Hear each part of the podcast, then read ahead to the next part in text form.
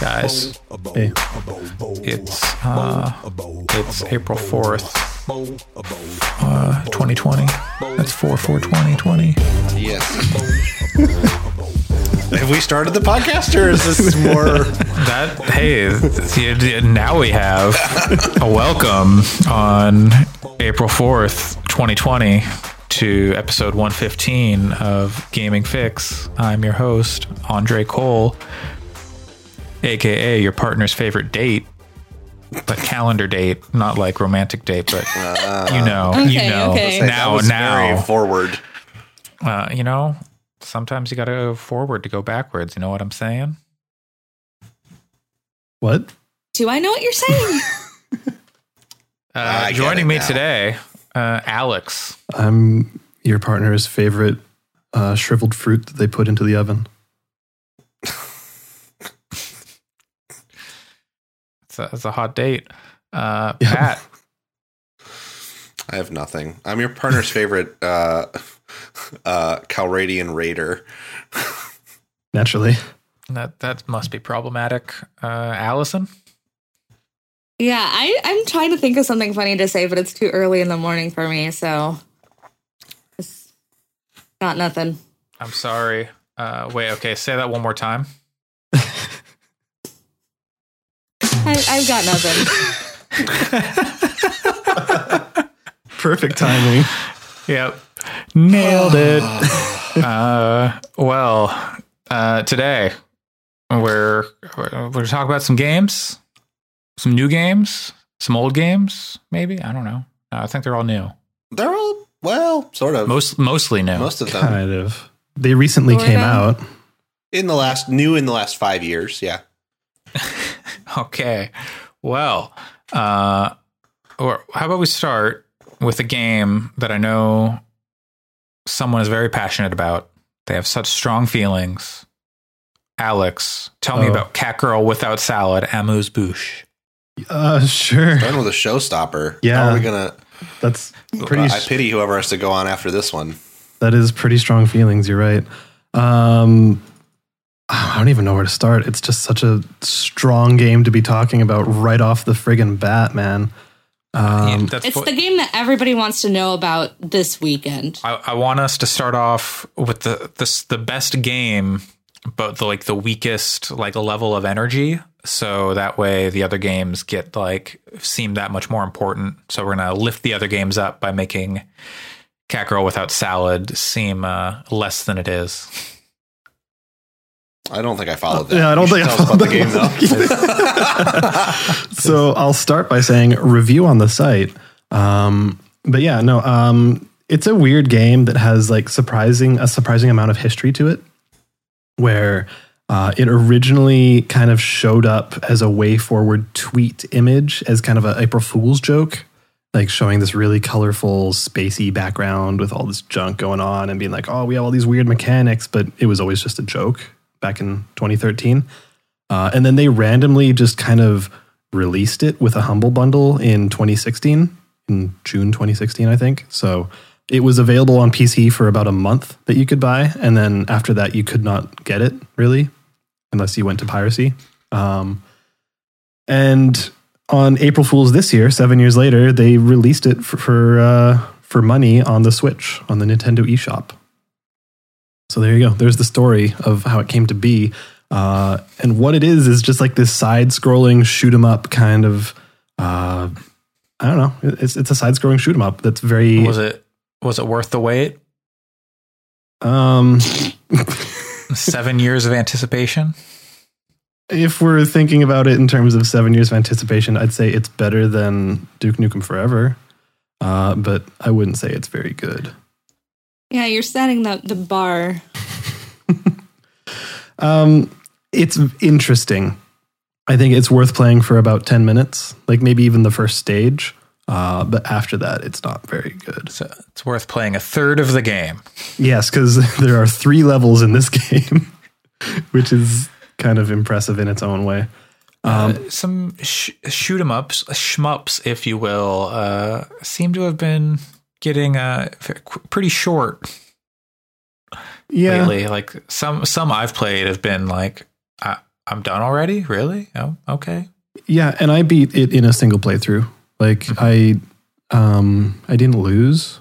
I lost one boss fight uh, because I started the boss fight with like three hearts out of ten or something, and it doesn't replenish your health. Uh, so while I was learning the the boss fights patterns, I died, and then it just kind of checkpoints you back to the start of the boss fight, and you can spend some of your score to kind of come Oh. back, which is which is a decent mechanic. I think that's pretty cool. Um, but for fun, after I finished it, I tried going like three quarters of the way through a level and then dying and seeing like have it checkpointed, and it does not. It just throws you back to the start of the level, and like that's annoying. If you're like, Better than the start of the game. it's true that is, yeah, you're not wrong. um, but like, uh, if it's a let's say ten minute level, if you're at minute nine and then restart, it kind of sucks because the Oh, yeah. entire the entire way um, there there's just this dialogue going on from the main character and uh, either the boss of that that level or her little partner um, and the dialogue is just terrible. And it doesn't change. So like you really just want to mute it when you restart. Like the it's really like off-putting how bad the dialogue is I, I don't know how to say it any clearer. The No, dialogue I- is fucking atrocious. See, Um, I, I told you uh, strong feelings about Catgirl without salad, Amuse bouche. Yeah, it's It's like like, saying the name. like it's The name is really- extremely good. It is, but there's like stupid jokes like, "Oh, the bounty we're going after is is uh uh is known to start lots of fires." And the girl's like, "Oh, he's a kleptomaniac." He's like, "No, that's pyromaniac." She's like, "Oh, he steals fires." And it's just very like it's that kind of humor the entire way through, where it's trying to be random, but it's really like- failing. Is there a spork anywhere in this game? Almost, yeah, Almost. Al- yeah. Does that like- mean there's a spoon? Actually, no. There, there, there is a spork in this game. Oh wow, yeah, okay. now that I think about it, one of the bosses uses one. But um, RAR XD. yeah, that's basically the attitude of this game. But it's, I don't know. It's it's cute and funny. in Even for like points, seven years but- ago, that's like too late for that kind of humor. Yeah. Um, don't buy it.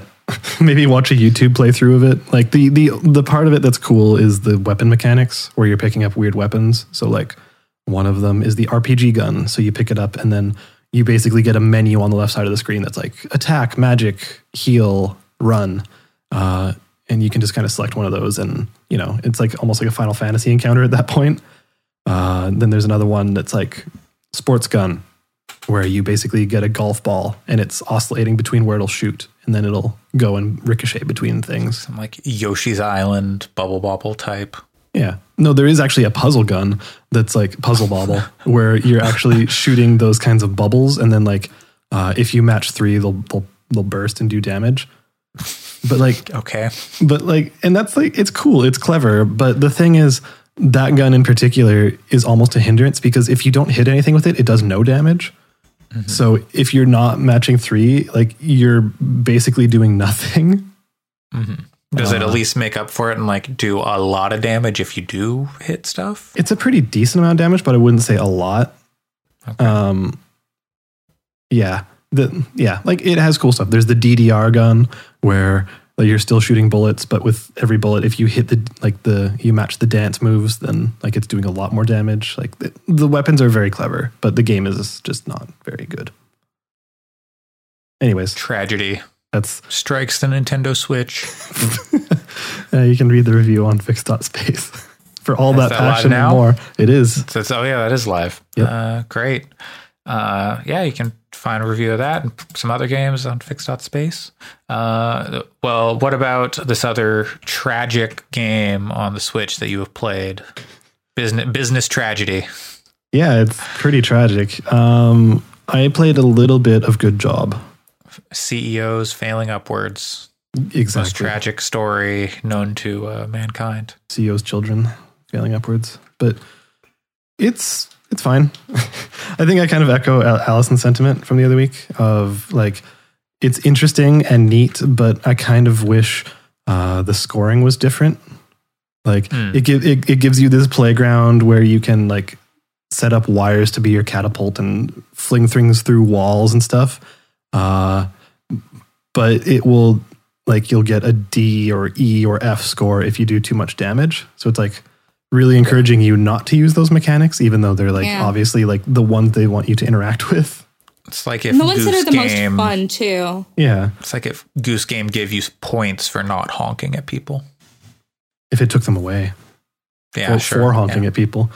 Yeah, like it's it's cool. It's good, and I think it's really charming, and I think it's Mhm. well made, and all of those things. But I don't know. Like it, I found myself by some of the later levels just being like, eh, eh. like um, I don't know how far you got into it, Allison. If you finished it, I got to like the the giant cube. See, I think you got further than me because I after last week I played it a little bit, but I haven't played it very much more. Um, Yeah, I, I'll probably go back into it because it's it is a neat concept, and I think that once you turn off the little part in your brain that wants to get a good score, you can just kind of go, oh, like uh, it lets you kind of go wild. But totally. I, and Yeah. I think I kind of got over that part pretty quickly because the score was so stupid. Uh, um, but like at some point, it, it hit my my bullshit quota of kind of turning into busy work when it's asking you, "Oh, water these two hundred plants," and I'm like, "Uh, I mean, yes, there's ways to do it quickly, but eh." so I don't know. It's fine. That we don't have to talk about it that much. It's it's No. worth playing if you're into kind of those weird, fun, uh, physicsy kind of games. And Yeah. it may be if you're getting sick of working from home, you can play some good job to get back to that office life. Exactly. and just completely destroy your office because Yep. that is the best part is when you like set up wires as kind kind of uh, as a catapult and just destroy ev- literally everything. Yeah. Sure. It's it's it's very stupid. It's profoundly stupid in a good way. Yeah. We- we need some more of that in life.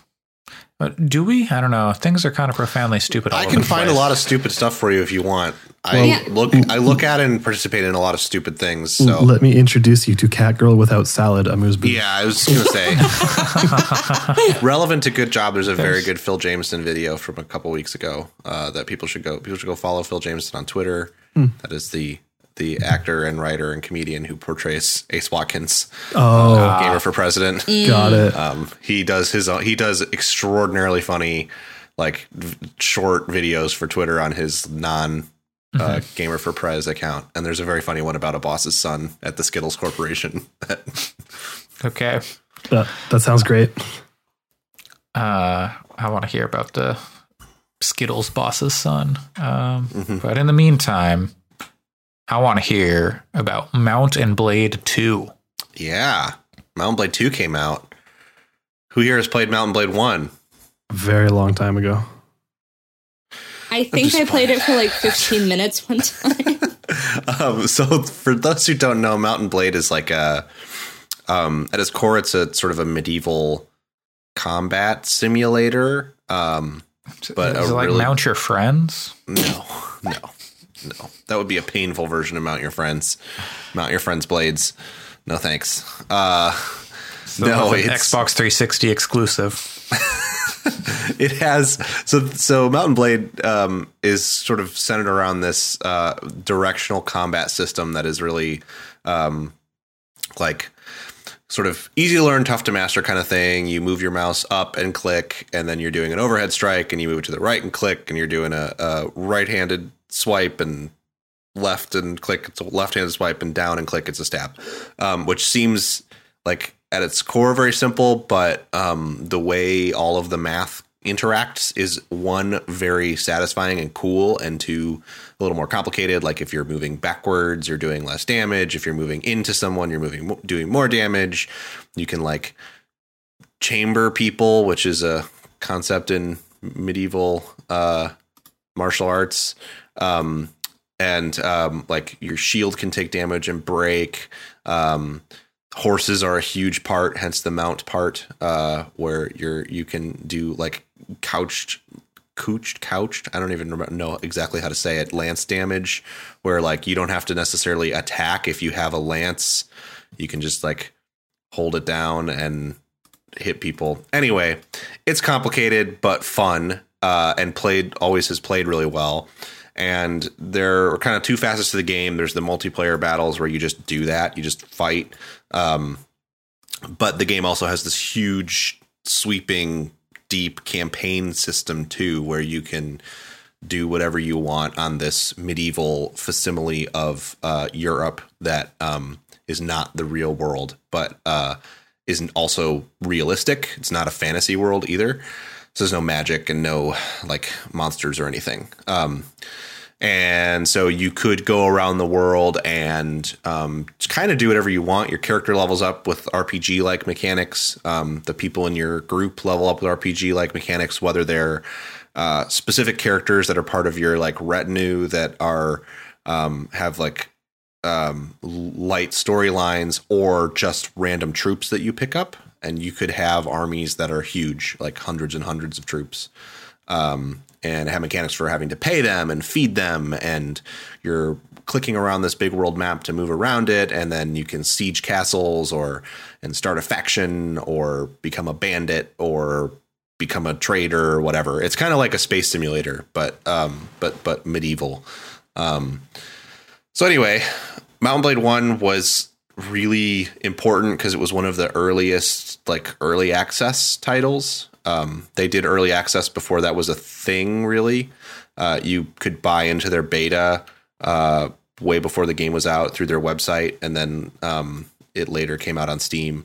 Uh, and you like paid a reduced price to get into the beta and got to test it and stuff. Um, and so it, it's kind of surreal that Mount & Blade 2 is out because it's a game that they've been working on for like eight years or something like that. Um, the studio TaleWorlds is a Turkish studio, uh, and it's the only thing they make. So they've kind of been I think they do some like contract work and stuff too. But uh, it's interesting that it's taken so long for them to put Mount & Blade Two in a place where it's it's uh, ready for um, early access release, and uh, it's very good. Uh, in short, it is like a what is wild to me about it is that it is a highly iterative. It feels like it is the game that would have come out like three or four years after Mount & Blade Warband, which is the last game in the series, which was like the same um, engine and uh, and the same mechanics, but with some uh, content upgrades and some tweaks to how systems worked.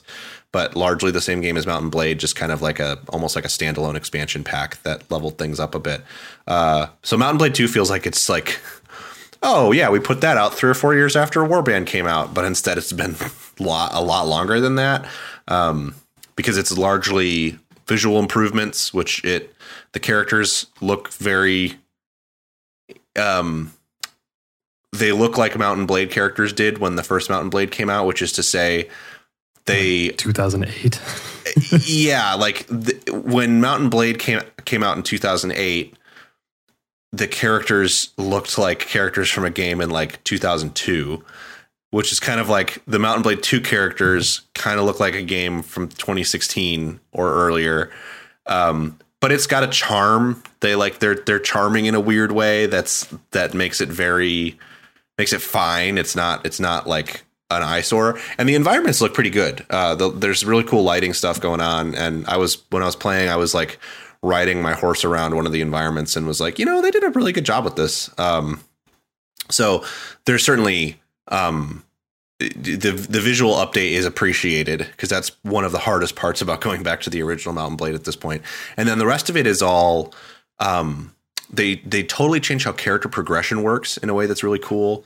That feels a little more current. Uh, in the past, I don't even remember exactly how you uh, uh got new like skills and stuff, but now it's still the same system where you do things to level it up. So when you fight with a one handed sword, your one handed sword gets better. But now when you level up, you can put points into those different abilities, um, or I guess tr- skills. Um, and the points you put into them increases the maximum that they can advance.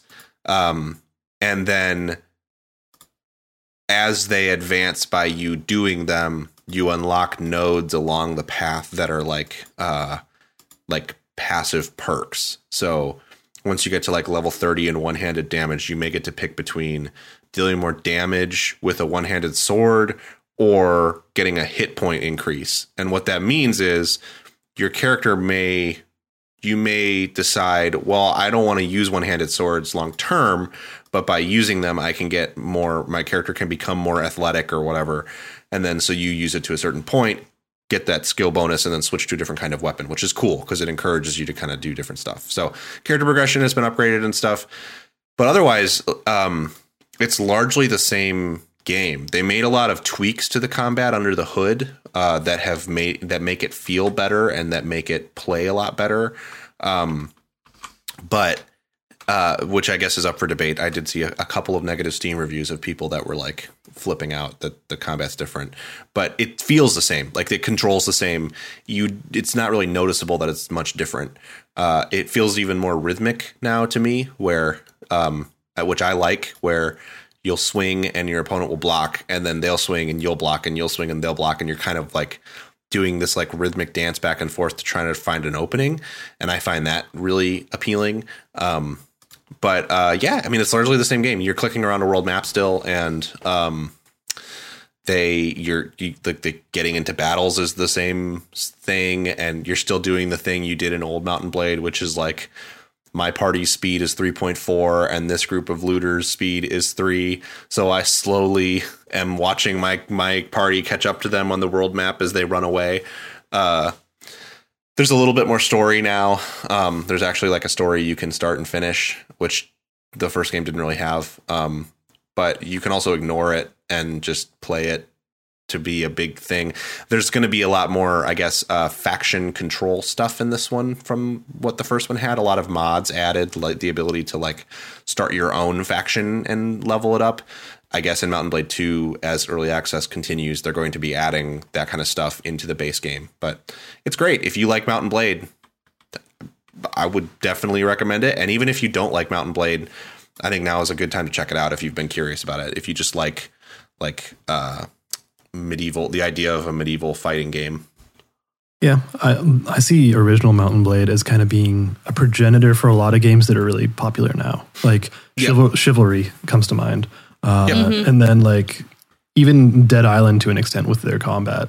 Yep. Um, like it is definitely an influential game. I don't know if I want to play it in 2020, but you know, sure. there's a lot more free time these days, so maybe I will. Well, and I guess what I would say is it's been the updates that they've done to it with Mount & Blade 2 really make it feel um, like a contemporary for something like a Mordhau. Sure. Um, the the and and I wouldn't say that I think it's quite as good as Mordhau's combat, but it's so much more than just the combat, and that's all that Mordhau is. And also, I was quickly turned off to Mordhau because that developer doesn't seem to give a shit about like reining that community in. And unfortunately, medieval yeah. combat games tend to have like really rancid communities. Mm. Um, and whereas the Mordhau developer is basically like, well, we don't think of ourselves as white supremacists, but if they want to play our game, that's fine. Like I actively saw You're people. Like, fr- yeah, exactly. Don't.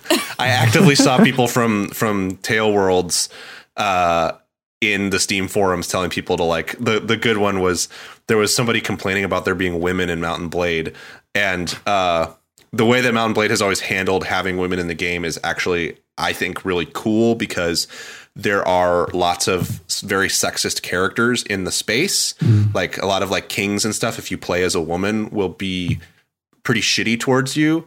But it's not in a it's in a look at this guy, he fucking sucks. You should beat the shit out of him way. Not in a you know, this is what you get because you chose to play a woman. It's it feels very much like the game is on your side and presenting the fact that in like medieval settings, men are awful, which men are awful all the time, but oh yeah.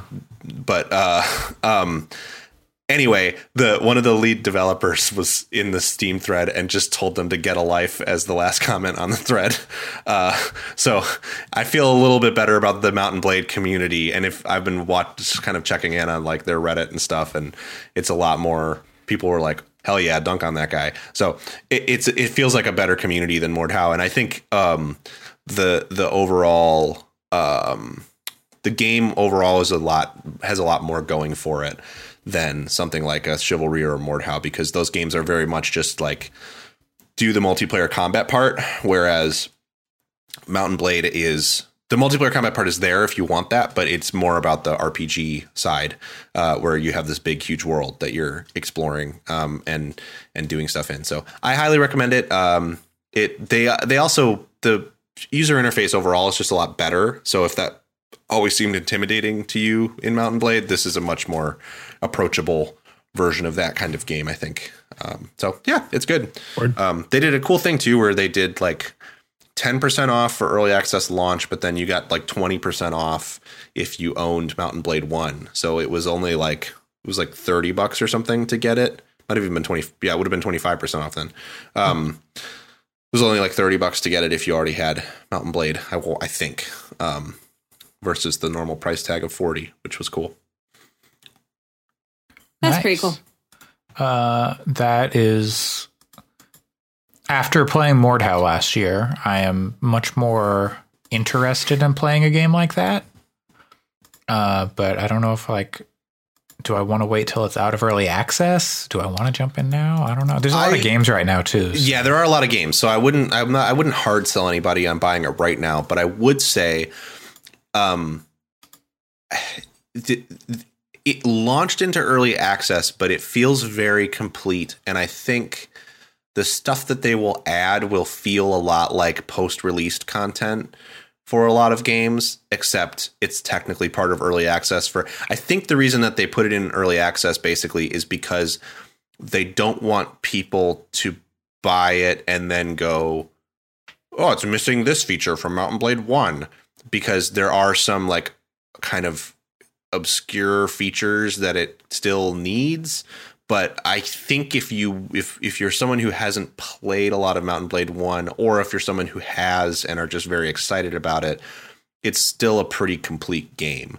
Um I think I mean it, it doesn't feel like it is I think the biggest thing that it's missing is some kind of um, just give me the game without the story at all mode. And I don't know if that's something they're even going to add ever. Um, and like I said, you can play it for half an hour to get past the tutorial bits or opening bits of the story and then never have to interface with it again if you really don't want to. So, yeah.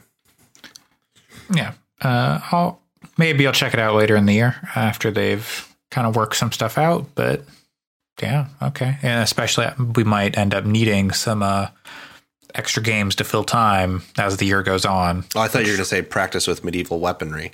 Well, that too. Well, well, are there katanas in this game? Where I'm living, uh, I'm not going to have so many claymores. That's and, true.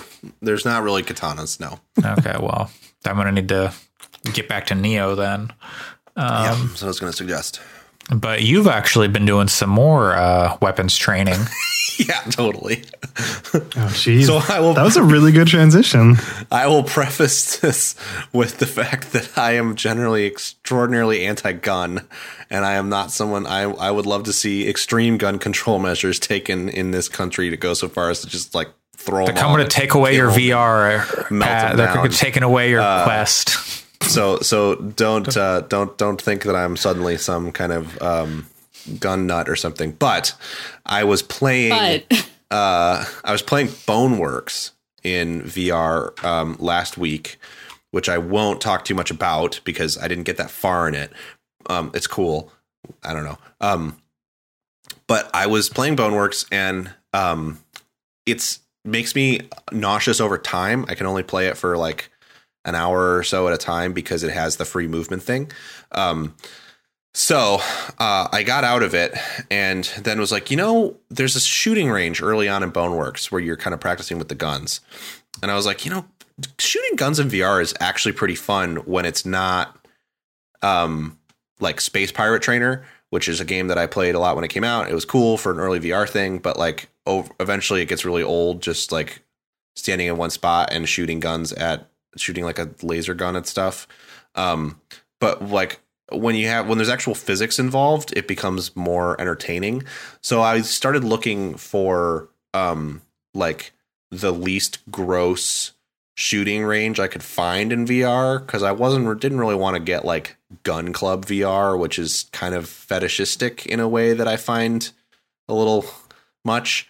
Um, so I came across, hot dogs, horseshoes, and hand grenades, which I had heard about a little bit before, and um, it is a VR shooting range, but also um, very like irreverent. Like the part where it has an indoor range you can shoot guns at is very true to life. Like there are Steam reviews from people who are um, gun enthusiasts who talk about how the shooting in it is true to life, and the only thing it's missing is the kick of like you can't physically feel the recoil in the weapon, but otherwise the ballistics modeling is on point.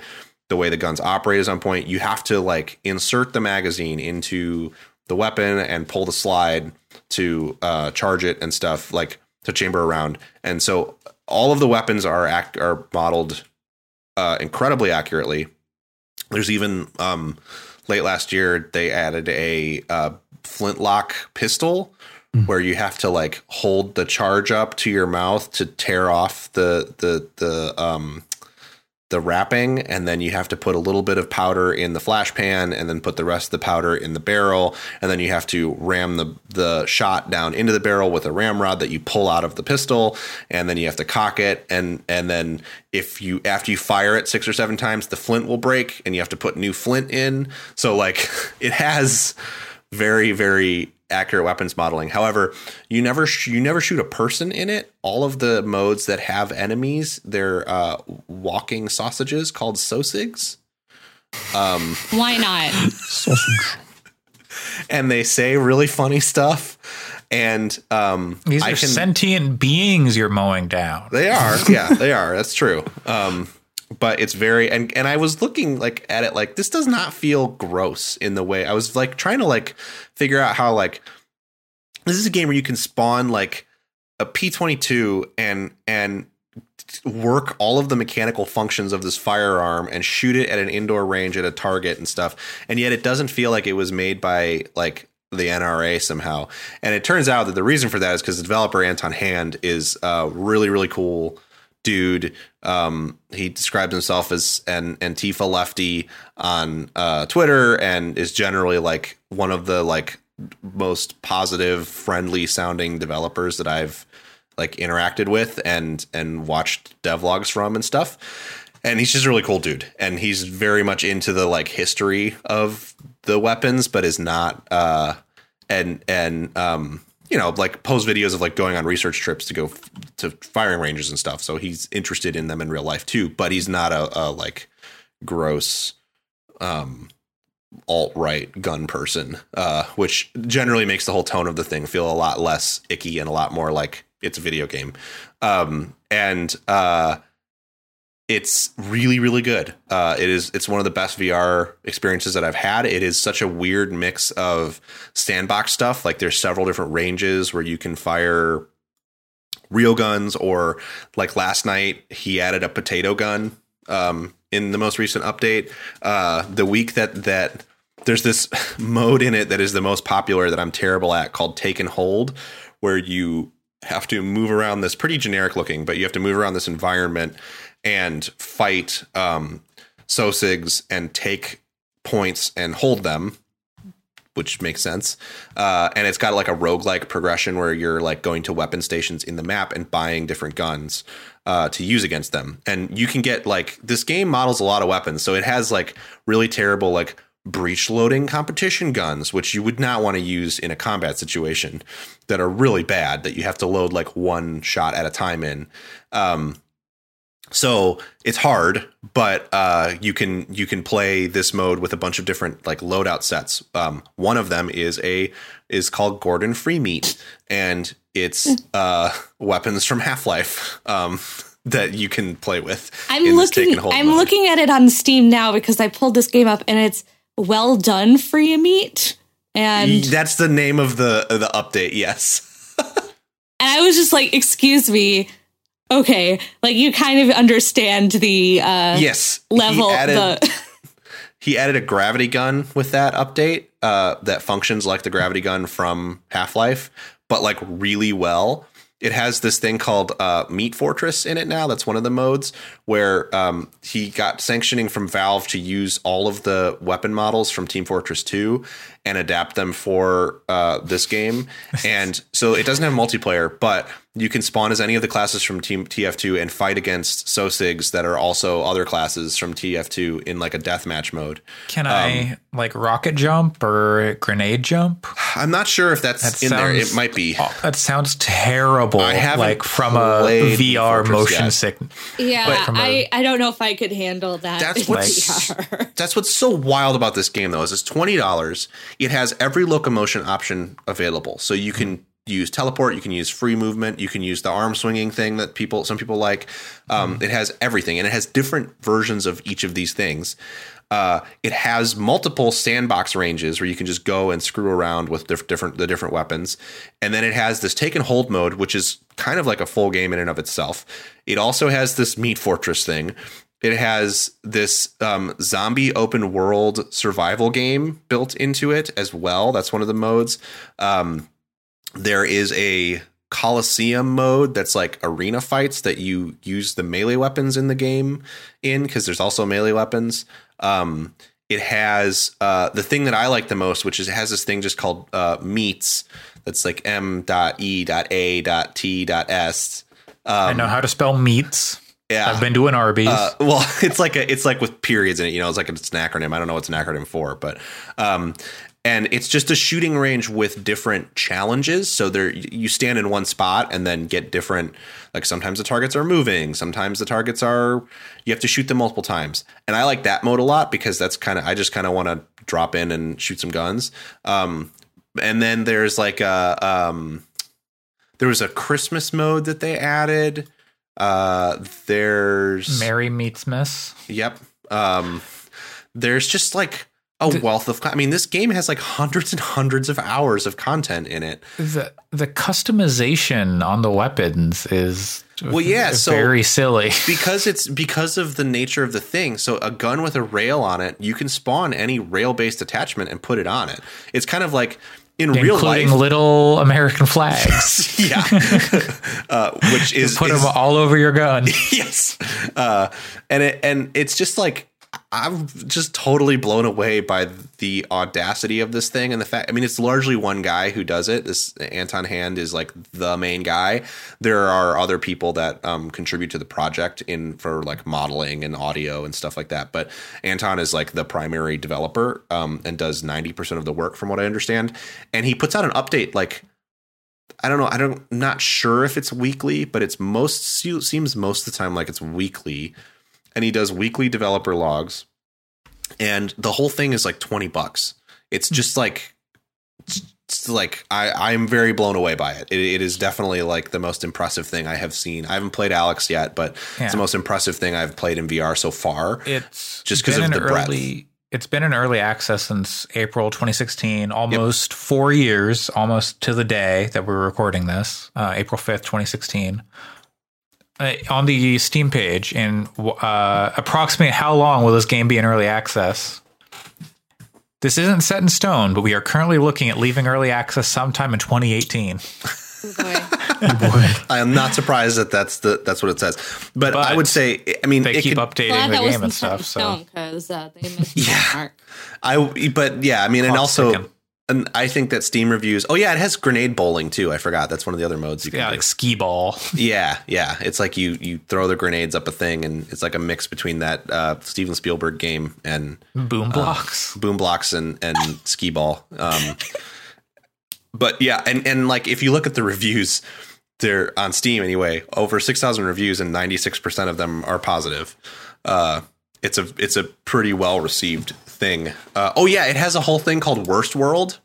I wish Sam was here. There's a whole mode called Worst World, which is like an open world exploration of this old west town that uses all turn of the century weapons. Um, and uh, there's like bounty hunts you can do and like shooting challenges and all kinds of stuff there too. Uh, and what's cool about all those disparate modes is for the most part, all of them then have characters in this take and hold mode that is sort of the core, um, like gameplay of the game where you know you can play as like the spy in Take and Hold, or you can play as the worst world character, and all the guns that they have access to will be the turn of the century weapons. Um, so yeah, I it's it's really cool. I've been spending. I think I probably played it for like. Well, I guess I can check right because it's I have it on Steam. Um, I got it last weekend on like Sunday, and Steam says, yeah, Steam's off. It says I've only played it for four hours, but I have I positive that More I've like played it for 40 hours work It from might be- home, am I right? It, it might be that uh, I've been launching it through the Oculus app, and I don't know that it's Mm. launching. well, if you owned it on Steam, it should launch the Steam stuff. Yeah, so it weird. should, but it may not be tracking it if it's uh, Oculus may be loading um, the the uh, Steam VR, but not it not counting as like opening it through Steam. So maybe that's. I feel like I've played it for probably six or seven hours at least, because I was playing it for an hour or two a day. Uh, but yes, it's very good. Highly recommend it if you have a VR headset. Um, the only thing that is a pain is, uh, and he has talked at length about why this is the way it is, and I get it, even though it sucks. Um, is so to interact with like to like eject a magazine from a handgun in this game, you have to push down on the whatever hand you're holding the gun in. You have to push down on the joystick if you have an Oculus Touch controller, and then click the stick in to actually eject it.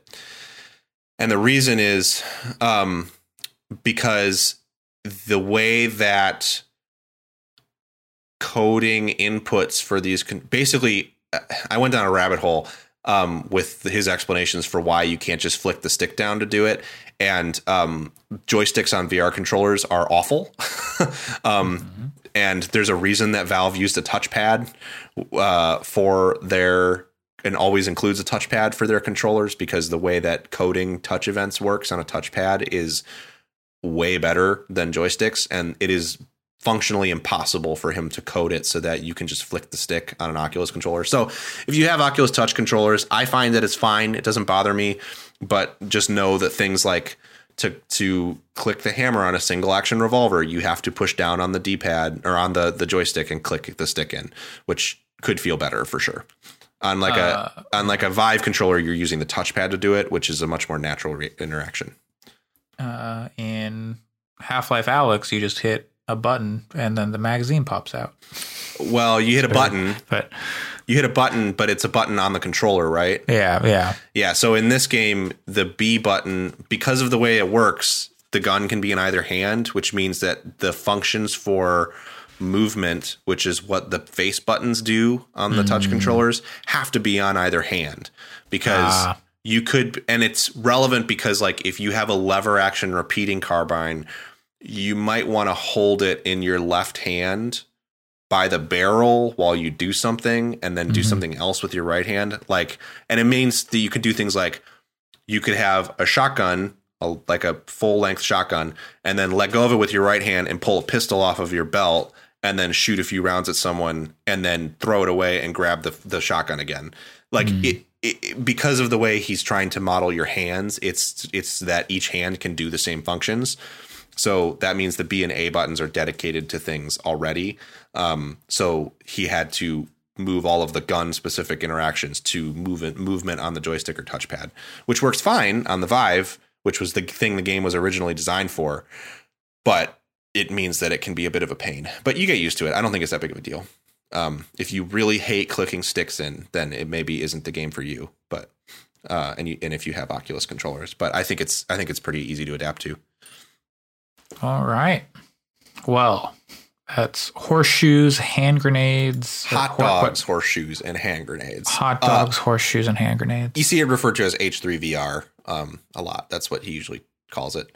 Even if you don't H have, three yeah, half Half Life three confirmed. even if you don't, um, if you don't uh, have a VR headset or enjoy the game, I highly recommend looking up Anton Hand on YouTube. That's the channel he uploads all of his devlogs to. He's just a delight to listen to talk about that stuff, and there's a lot of interesting theory stuff, and talks about how coding the different weapons works and everything, and gives like demonstrations of stuff. It's it's cool. He's a cool guy. All right. Well, moving on to our next uh, batch of games. Allison Yeah. brought a lot of various bullshit. Which is Tell me about a lot of various bullshit. Yeah. So I What are we playing uh, this on? I played a wide variety of stuff this week. Um yeah, I do it's since it's just been uh a lot of staying at home, I it's it's there's just been a wide wide variety of games I've been playing.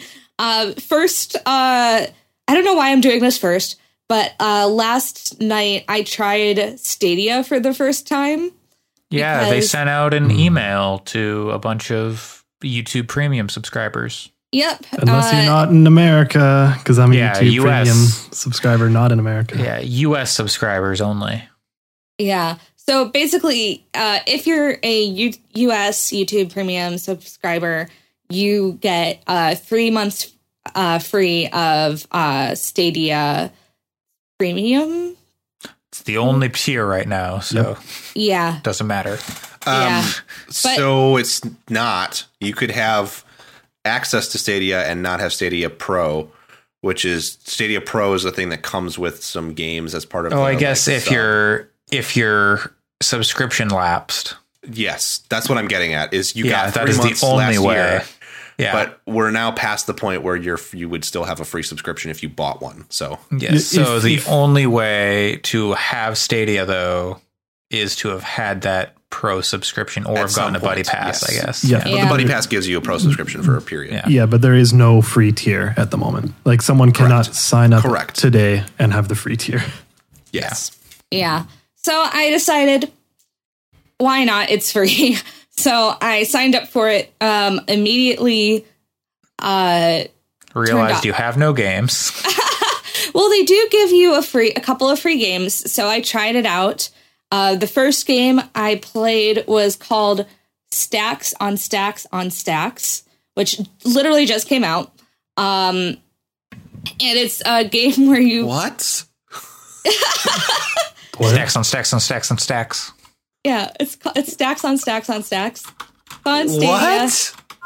Yeah, Sorry. it's also on Steam. Um, You're very amazed by this. where It's you not Steam. They there's not a lot of games in there. If you said that you found that game on Steam, I'd be like, yeah, that sounds dumb. But like Stadia sounds- is a is Yeah, and no, and it's one of the free games that they give to you for through Pro. So I just saw that and I was like, okay, that sounds interesting. Uh, and I played it. God.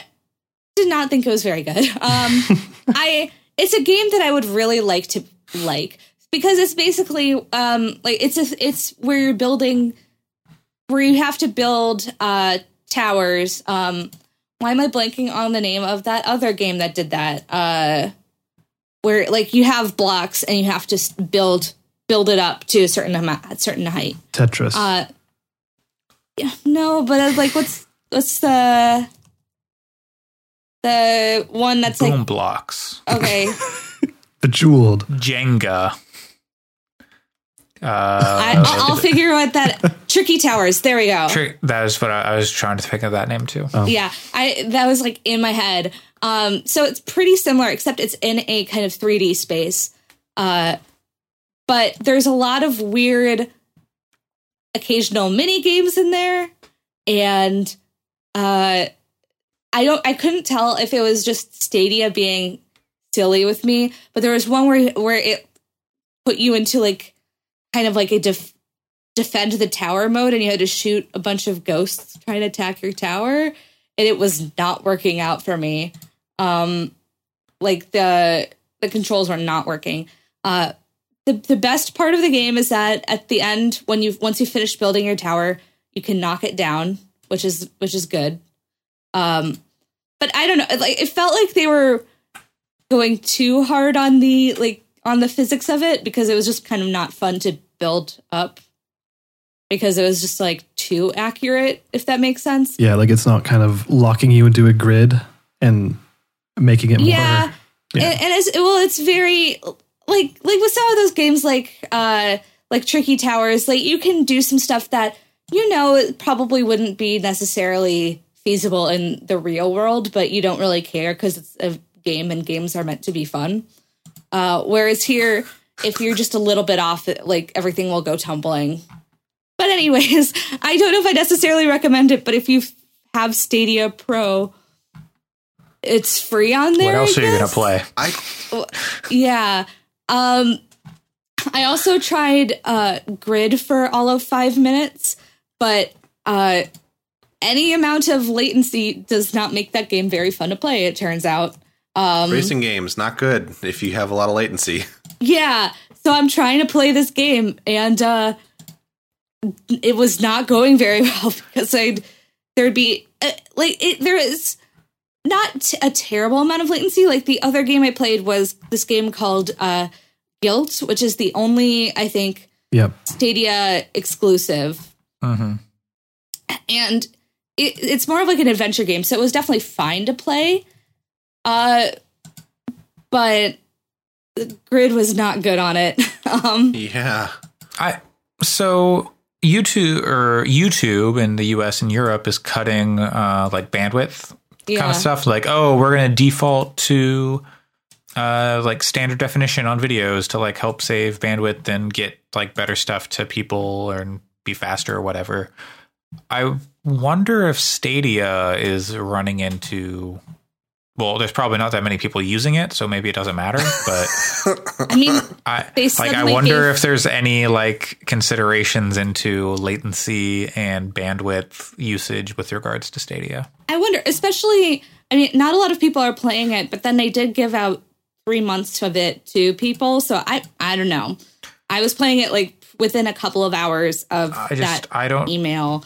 So I, just- don't. I don't know why you would like if you're if you're someone stuck at home. You are at your parents' house yeah, and don't have like all your consoles with you, yeah. My PlayStation like- Four is at home, and I am I'm missing it. But, but also you're not going to buy your PlayStation 4 games No. on your absolutely not. Um, so I- like I, I don't know who is like signing up and like oh yeah I'm gonna use Stadia yeah, while I'm stuck at home. Yeah, I, I, I. Gylt was pretty was was decent. Like it was not bad, and it, it ran pretty well on Stadia, and it uh was had a really nice kind of atmosphere. So it it was a cool game. Um, but it's just there's really not a lot that I'm going like. Th- there was nothing where I was like, oh yeah, this makes sense that I would buy it on Stadia versus any other Sure. console. And I mean, yeah, there's a lot of there might be people like me who are at they're, you know, staying with their parents so they don't have all of their consoles with them. But I mean, I know that I like I brought my Switch and a lot of people are you know, getting Switch games, like playing Switch in this uh Yeah. in this time to the point where switches are apparently just like completely sold out everywhere. Um Mhm. but like but I mean also there's like I could play if I wanted to I could play games on my phone. Yeah. I could play indie games on my play uh, like I I I my my laptop's okay so it's like I I have a ton of games in Steam and I could probably figure out like even if you had like a pretty basic laptop you can still figure out stuff that you could play on Steam which uh, there's just so many GeForce Now and stuff like that. Right. Apple Arcade has a better lineup than what's on Stadia. Right. Not that there aren't good games on Stadia, but a lot of them are old games. Like right and there's like five it's five dollars versus uh this would be uh stadia is 10 pro is ten dollars a month and then you still have to buy a bunch of games it's i i just i it there, i feel like the lineup of people who are who have reliable high speed internet and want to play video games like on stadia that they have on stadia but also don't have a powerful enough PC or uh, console to play stuff, like that is just a, such a small number of people that Yeah. I, I still I I I I mean I I was I was decided to play it almost because I was like oh huh Google's still supporting Stadia that- like like out of like right for now but I, I was like that's interesting that they're they haven't completely uh given up on it um let me list the games I could play right now. I pulled it open because I still have Stadia Pro until April 30th uh, from the free trial that uh, Super GG's Alex Arona passed my way. Um, I have Farming Simulator 19, Uh-huh. Steam Classic. Your World Quest. esports scene on that is wild. Yeah. Steam World And Quest I- is pretty good, but like to be to be fair, I like farming simulator games too. That's actually the one game on here that I'll probably check out because then I don't have to buy it anywhere else and I can play it for an afternoon. And now that we don't have data caps temporarily, I can actually use it. So, Farming Simulator 2019, SteamWorld Quest, good game. Good game. SteamWorld Dig 2, phenomenal game. Mm-hmm. Uh, both games that I own on Steam and that you could run on almost any device. yeah, I those don't are think they're not on like mobile, but resource heavy games. I have No. them on Switch, but like I Um, I think I played the first SteamWorld on PC and it was like Yeah. Stacks on stacks on stacks, which I just claimed. Spitlings, which I just claimed. Oh yeah. The Serious Sam collection. Uh. Gylt. Grid 1. There is a third grid game out now, just to be clear. like the original grid. as far as I know, not this is not the the- 2019 or 2020 like reboot. I think Is it it, the might new be one? the reboot. Okay, I don't know. That would be better. That would I've, better. I haven't would played any of the grid games, so I honestly have no idea. And it would it Because just the felt most recent, so bad most- to play yeah. that the I most recent one is just grid. Again, Yes. Yeah. So Um, yeah, you're right. Because Grid, yes, it, it, I think it is the newest one, but also that game's not good from what I've heard. So, uh, either way, it did not um, feel good to play on Stadia. uh, Destiny Two, yeah. Rise of the Tomb Raider, Samurai Shodown, or Thumper. Those are my options. Thumper And seems three like of those. That's like a bad game with any kind Yes. of latency. so No, does I Samurai had- Showdown. yeah.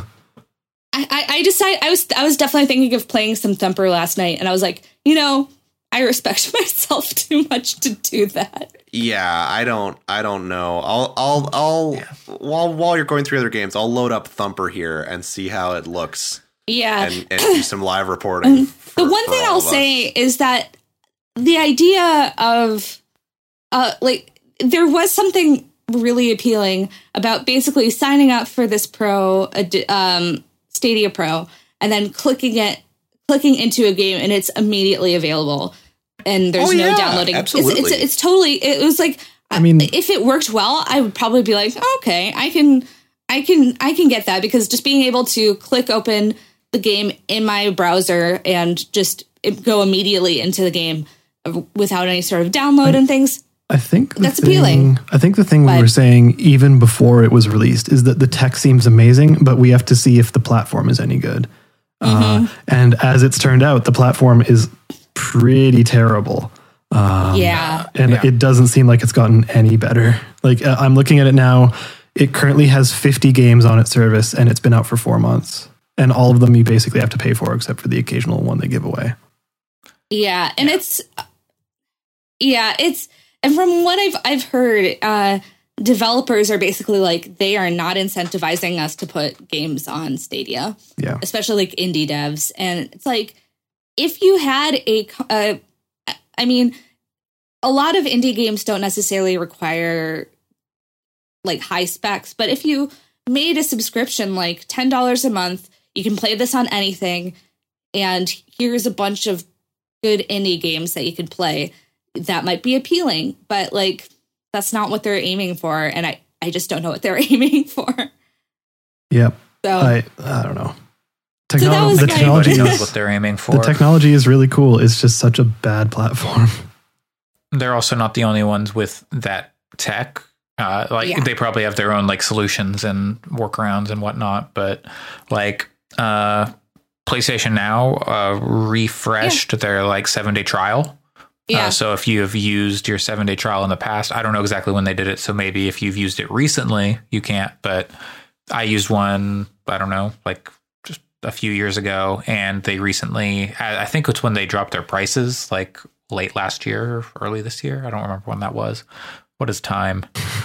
Uh, but they refreshed that so you can get a free, a free seven day trial of PlayStation Now, and you can have that same experience on a PC or your PlayStation, uh, whichever. Um, they've got Trails of Cold Steel two and three on there.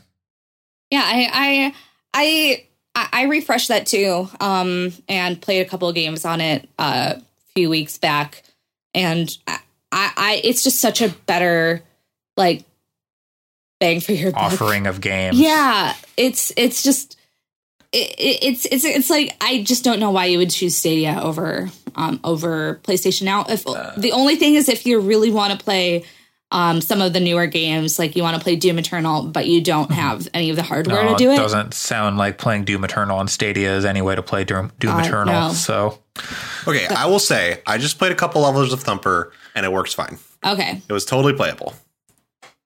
good to know. it- at I like got- six in the morning, or what, what are we, seven, Yeah, eight in the yeah, morning yeah, now? yeah, for sure. Uh, Um, it it it it, it was um, uh, I got S ranks on the first few levels and it was okay. oh, Yeah. wow. So It maybe was a tiny bit of lag, but maybe I was playing it at uh whatever Stadia's peak hours are, but I don't know. It's, I mean, you also got. Um, I have a I have a, a PC wired into my router I was- that yeah, I was just playing it off of uh Wi-Fi, so yeah, I'm sure it will be a bad, terrible. uh, p- That's the thing about this stuff is like playing it on Wi-Fi is so, going to be so hit or miss because it just depends so much on the quality of your network hardware and the device you're playing it on, and Right. like it's network hardware. So like, I think the only way to get the only way to play a game like Samurai Shodown or Grid or Thumper is probably going to be on a wired connection. God, I can't even least. imagine playing something like Samurai Shodown on. Yeah. No, thank you. Um, but yeah, so that was my experience with Stadia. Do not recommend, but it'd be nice if it was good. Thumper Um, though, kick ass game. I might see if I might install it on Steam. Oh yeah, locally. No, I've, I've been wanting to it's play got it. VR. I know, yeah. I love that game. Yeah, I've never played it in VR. I've just played it the the standard version. So I Yeah. play it in VR. So, uh, otherwise, I've played like a really weird, wide variety of games. Uh, like I'm currently playing through uh, uh, Final Fantasy X on my Switch. I I got to the uh, Blitzball segment and I was like, mm, I don't know if I want to play this right now. So I haven't played it since I got there. Um, but I'll, I'll probably have to You put it down and you go play a real game like Final Fantasy VIII. Boom. uh, need to push through that. Uh, also, booted up Breath of the Wild again because why not? Um, uh, and then also, I've uh, try- been trying to pick up a couple of indie games on the Switch because right now there's a pretty decent sale going on. So I just decided let's just pick up some of the really cheap games uh, and try it out. Um, so the first one I played was called Dogurai, like samurai dog, and it's a uh, an action platformer that's kind of like uh, I, I've seen people compare it to basically like Ninja Gaiden and Mega Man, um, but it's stylized like it's a it's a like it's a um, Game Boy game. So the first level you have the kind of greens of the old Game Boy, um, and it, it's pretty good. It feels pretty good to play. Um, the one thing that was just my my biggest issue was that it was genuinely pretty tough to play. Uh, there, some of the platforming got to be genuinely really challenging. Like I was uh, last night, I was trying to get through this one part, and I just decided I, I needed to play something else for a bit because it was uh, you're you're jumping onto various platforms. All of the platforms have um, uh, are, are like moving platforms, but then there's also stuff that's like coming down to crush you at every moment. So you're just like trying to jump through this, and it was just it was it was genuinely pretty tricky. Um, but uh, but the normal mode you have infinite lives, so you can it, it's it's it's tough, but it's not necessarily like you know uh, super punishing uh, unless you uh, play in the harder mode, I believe. But uh, it's currently two dollars and fifty cents on Switch. Um, That's not and it was bad. a, yeah, no, it was a fun little diversion. I was gonna say the first thing it reminded me of is Gato Roboto in how it's going for that style, but like that's a Yeah. much more appealing price.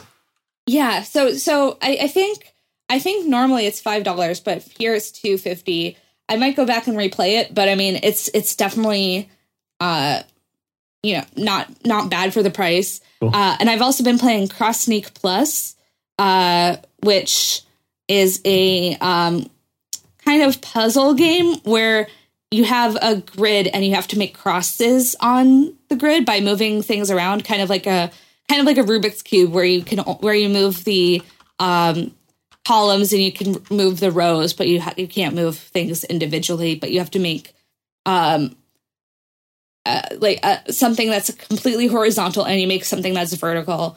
But things get um, a little bit more tricky with because they start adding uh, block uh, say you can't move, and you they start adding just kind of it, it, it basically is just mostly an endless mode. So there's no like there's no real progression at least as far as I've seen.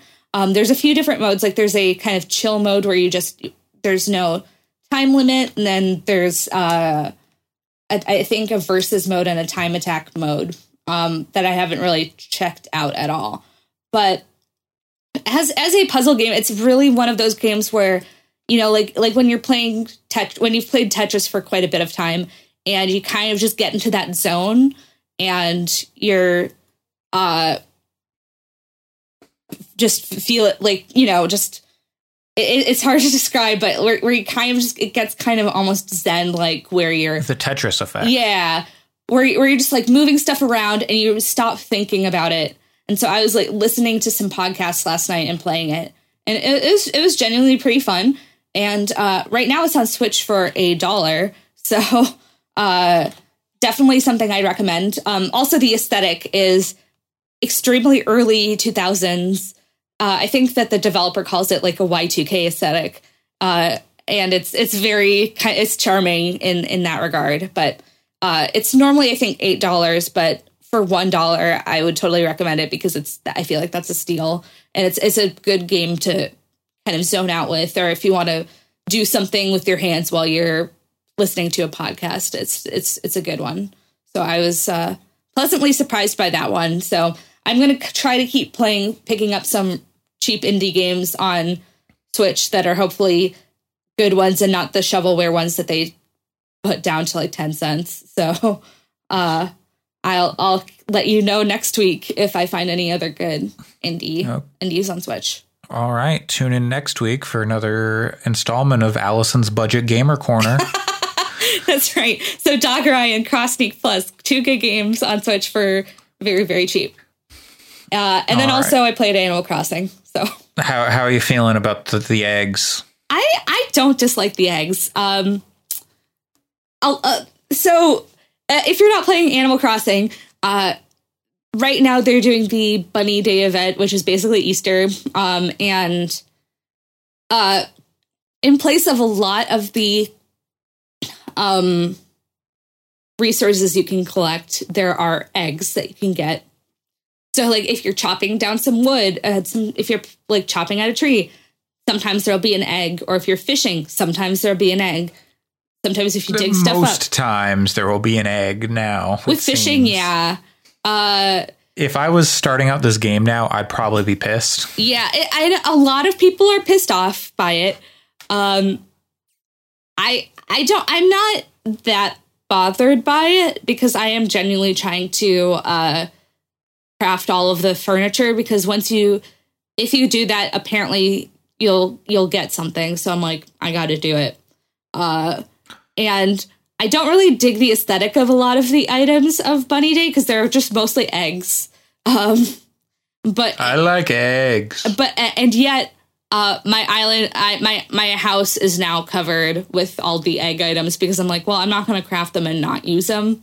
So my my my animal crossing house looks just god awful right now. But it's i think it's fine but I'll, some of the memes that are coming out from this are very very funny. Uh but yeah i'm still i'm still playing it every every day um for a little bit of time. I think i'm playing it a little bit less per day now just because i've kind of started to get into the swing of things and there's less of a okay can you uh there's less stuff that they're building now since the museum's up the tailor shop is up um building houses is a lot easier so it's just kind of it's gotten to the day-to-day aspect of it which which is definitely fine um but but yeah i'm i'm excited to keep playing it because i i'm still enjoying it All right. I saw that uh, someone's money bell tree, money tree, turned into eggs. That's horrible. Holy shit! I would uninstall the game. I would be I so would mad. Just, I would just, I would just uninstall it and never launch it again. Hey, That- that's, join that's me. A, that's a cool thirty thousand bells replaced with three eggs. Uh, yeah. That, I don't know. Uh, yeah i th- i think i think i think also the other issue is that they uh set up this event without necessarily considering that everybody is stuck at home and playing a ton of animal crossing because it's like they they put it over the course of i think 12 days which you know if in normal times you're like sure that gives you time to pl- uh, only play like a little bit each day or just play a few days of a week and get that in.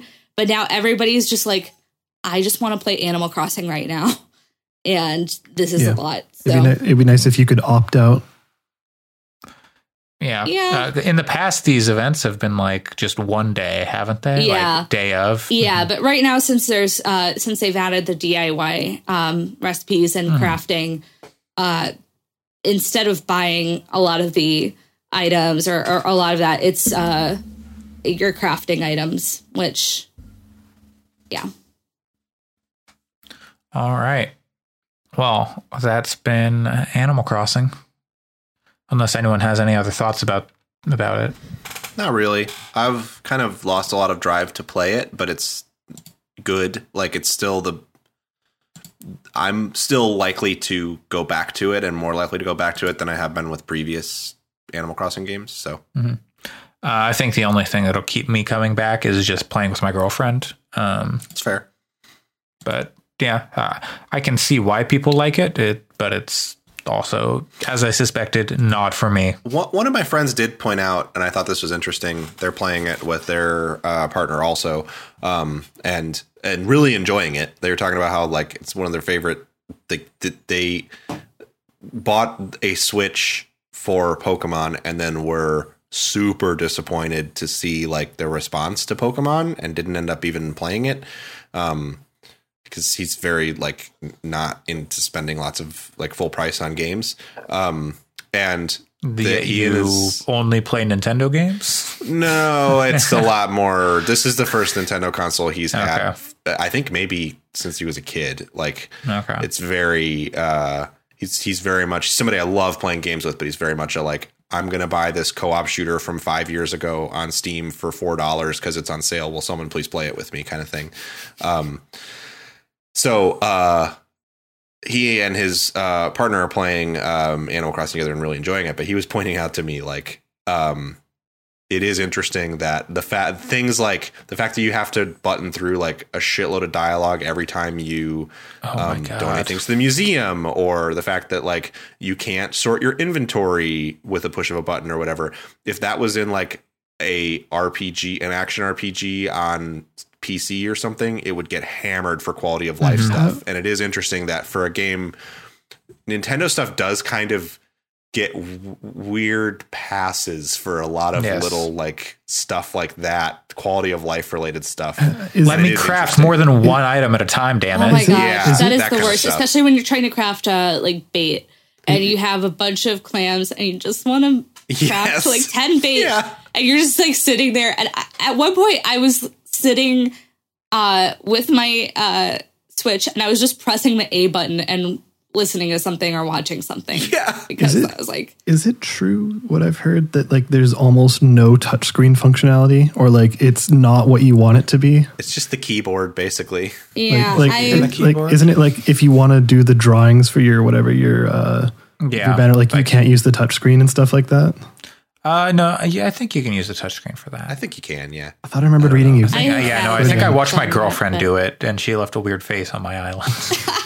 But that's good. But yeah, I don't know. It's it's. I just think it's interesting. I'm not trying to be negative or like or like dunk on the game. Or Oh anything. no! I, I, No, I- this is just another example of people giving Nintendo like a pass on Yeah. weird arcane. Yeah, and- like their their online stuff is just like and what are you nobody doing? thought about it. That the fact that it would be nice to be able to craft more than one of a thing at a time during the development of this game. Like, I, making games is hard. I'm not trying to pick on the developers, but like, come on. yeah, What I, if they did think about it and they went, no, that's not the experience? yeah, like You what the need to- fuck? you Why need to isn't that in craft there? Why each can't you item make ten clams, one ten by pieces one. of bait at once?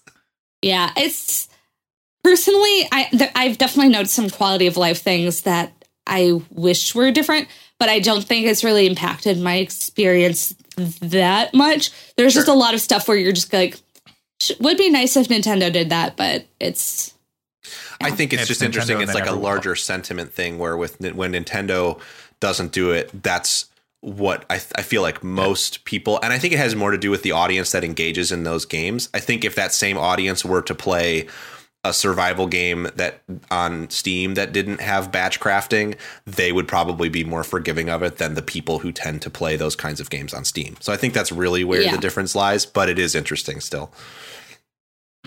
Perhaps. But I don't maybe the world will never know. Oh, I don't The answer to this question. think Who knows? know. No well, they've been putting out a lot of patches. Maybe they'll patch in something like batch crafting. Who knows? Maybe, maybe. That would Uh, honestly make me play the game more, I think. Yeah, I honestly, I would be willing to give it some more time, but between these turnip prices and that, that's it. No more Animal Crossing. Done. Uh, really? We're not talking right. about it anymore ever? Yes. Uh, well, I'm assuming it'll come up a few more times, at least once more this year, at least. okay. Whether or Yup. not it, it, whether or not it should, I, I mean, I, I I put it on my temporary uh I best can tell games you- of 2020 list. I, I So- can't tell you whether or not it should, whether or not it will. Uh, Pokemon I can also tell you, but It's Well, Sam's game of the year. Yeah, we put two. we have to let it on the we, thing. we put we no, put two. that, we know what that's going to be. we put two bad bad games on last year's game of the year list. So Um, I'm not gonna. We're not gonna go down this rabbit hole. oh, oh, oh, okay, okay, I'm doing the calculus there. Uh, well, um, yeah, okay, it's my turn. I got games. Oh, yeah. Uh, do you want to hear? I'll talk a little bit more about Half Life Alyx real quick. Uh, I talked about it last week. I'm sad. First thing, Same. I am sad I was not further in the game uh, when we talked about it last week because we had uh, Jeff Davis on last week, a friend of Pat, now friend of the podcast, and I got the the current mission or chapter I'm on, simply titled Jeff in Half Life Alyx. And like the the way they do it is they just like put the text up in like a certain spot in like the opening room of the level. And so it's very easy to miss. So I'm just kind of like looking around this room and I turn and as it fades out, I just see that I just see Jeff in white text like at the top of my eye line. I'm like, okay, that's weird. Uh and it did you know Half-Life 2 was like all in like Russia? yeah, I, I forgot about that until I was playing this game. Um, and this whole level takes place in a distillery. And uh, Russell, the guy I got your voice in the ear, is talking about how vodka is terrible, and but he loves it, and because Alyx doesn't know what vodka is, Mm. uh, so he's like, "Please bring me back some vodka. Make sure to bring me some vodka." As his like, you know, super dramatic, and like the voice is cutting out because of interference or whatever. Uh, but this is where like the survival horror aspect of the game kind of really kicks off. There have been like dark rooms, uh, and like head crabs and stuff, but for the most part, none of that was too spooky. Um, I did get to a part where I touched a coat rack while I was in a dark room with like uh, gross head crabs, like the the poison ones with like the two legs and they're hairy. Uh, those were all like just spawning infinitely and like crawling all over the walls and all around. And I brushed a coat rack, and my girlfriend has like a fuzzy like hood, like a faux fur hood on her jacket, and I t- felt that, and I just immediately like shook and was like, I got to get out of this headset. I'm that's awesome. uh yeah that was that was an unpleasant experience um but got past that and met jeff uh who is a blind like Xen parasite covered like combine, I think. I don't know. It's a big monster that chases you around and has Oh, like yeah, yeah, yeah, yeah. spores that come off of Yeah. them. Mm-hmm. And uh, so you need to cover your mouth with you like by holding up a controller to your face. Um, and that like makes it so you don't cough. So Jeff can't hear you. Meanwhile, you're like picking up um, like vodka bottles and throwing them into another room to distract Jeff so you can like get into another room. And then he's stumbling into wherever you're at there have been some pretty tense moments in there that I was not I was like trying to figure out I'm like, okay, I don't can I go over there? Hard to figure out with like where I can actually walk and like trying not to run into a wall in like my semi small apartment. Mhm. I've got like a decent sized place to walk around and stuff, but I'm always worried I'm going to like punch the wall because I've already done that a few times. And it's like a dark, creepy room. And I'm like, hey, if I can I stand over there? Will I be safe? And what can I do? And so I think like the smaller areas, the more compact, the c- compact zones are not my favorite aspect of the game so far. Uh, like there's an elevator that has a bunch of uh, like crates in it, so the space is like the space I could like operate in the game in was much smaller than the space I could actually stand and walk around into my apartment. So it got very disorienting. Like, okay, how far can I lean over before the game's like, nope, you can't be in here uh, because this is like not a valid space for your body to be.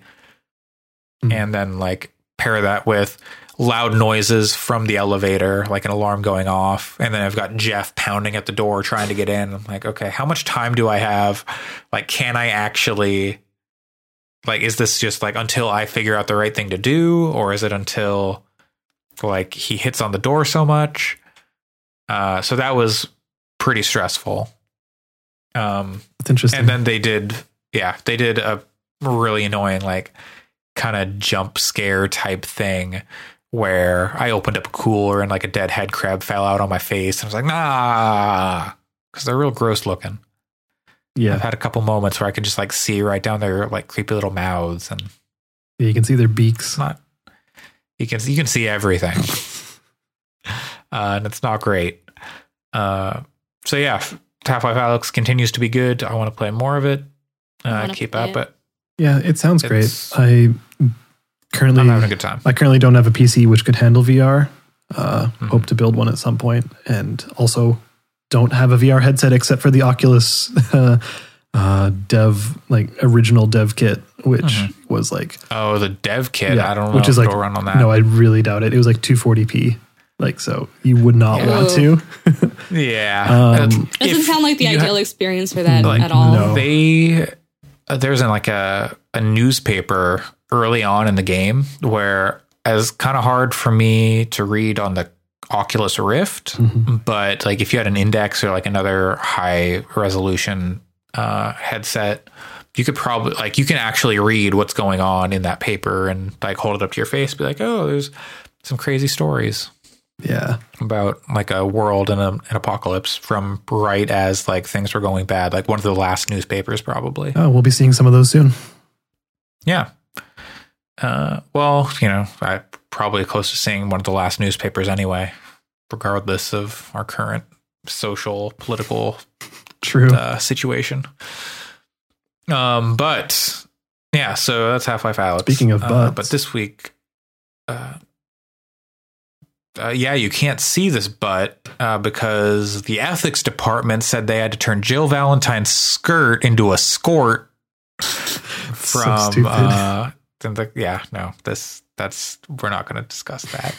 This the classic costume for resident evil 3 is fine. Does not matter. Uh anyway yeah i played resident evil 3 if you recall uh, i am a big fan of resident evil 2 uh, the remake that came out last Yeah, year. Same. my game of the year. I thought I, thought it was great. Pretty high up on our game of the year list, like four maybe, which I was surprised it even got that high. But Uh, I'm not going to complain. Might have been higher, three somewhere. I don't know. It was, I don't it was remember. in the upper half. yeah. I remember a one and two, and everything after that was doesn't matter. I can look it up. Give me 10 seconds. Okay. Well, yeah, Resident Evil 3 was It was number I think it was the most- number 3. Number 3. Oh, yeah. Okay. It it deserved that place in my opinion. Uh, Resident Evil 3 probably not going to be that high on our game of the year list unless something very bad happens with the rest of video games for the rest of the year. And maybe it will. Oh, that that remains to be seen. We'll get to some of that in news, maybe. Uh, so, Resident Evil 3. I think the most important thing to note about Resident Evil 3 remake is it was made by a different team than either Resident Evil 7 or Resident Evil 2 remake. It was made by an outside team, Like still Uh, still Capcom though. uh, outsourced. I'm. Let me see who. Uh, I don't remember if they ever actually identified the developer. Yeah, like a lot of Uh, it, specifically, it, it looks like the exact same engine as 2 and like maybe even a lot of shared assets from 2.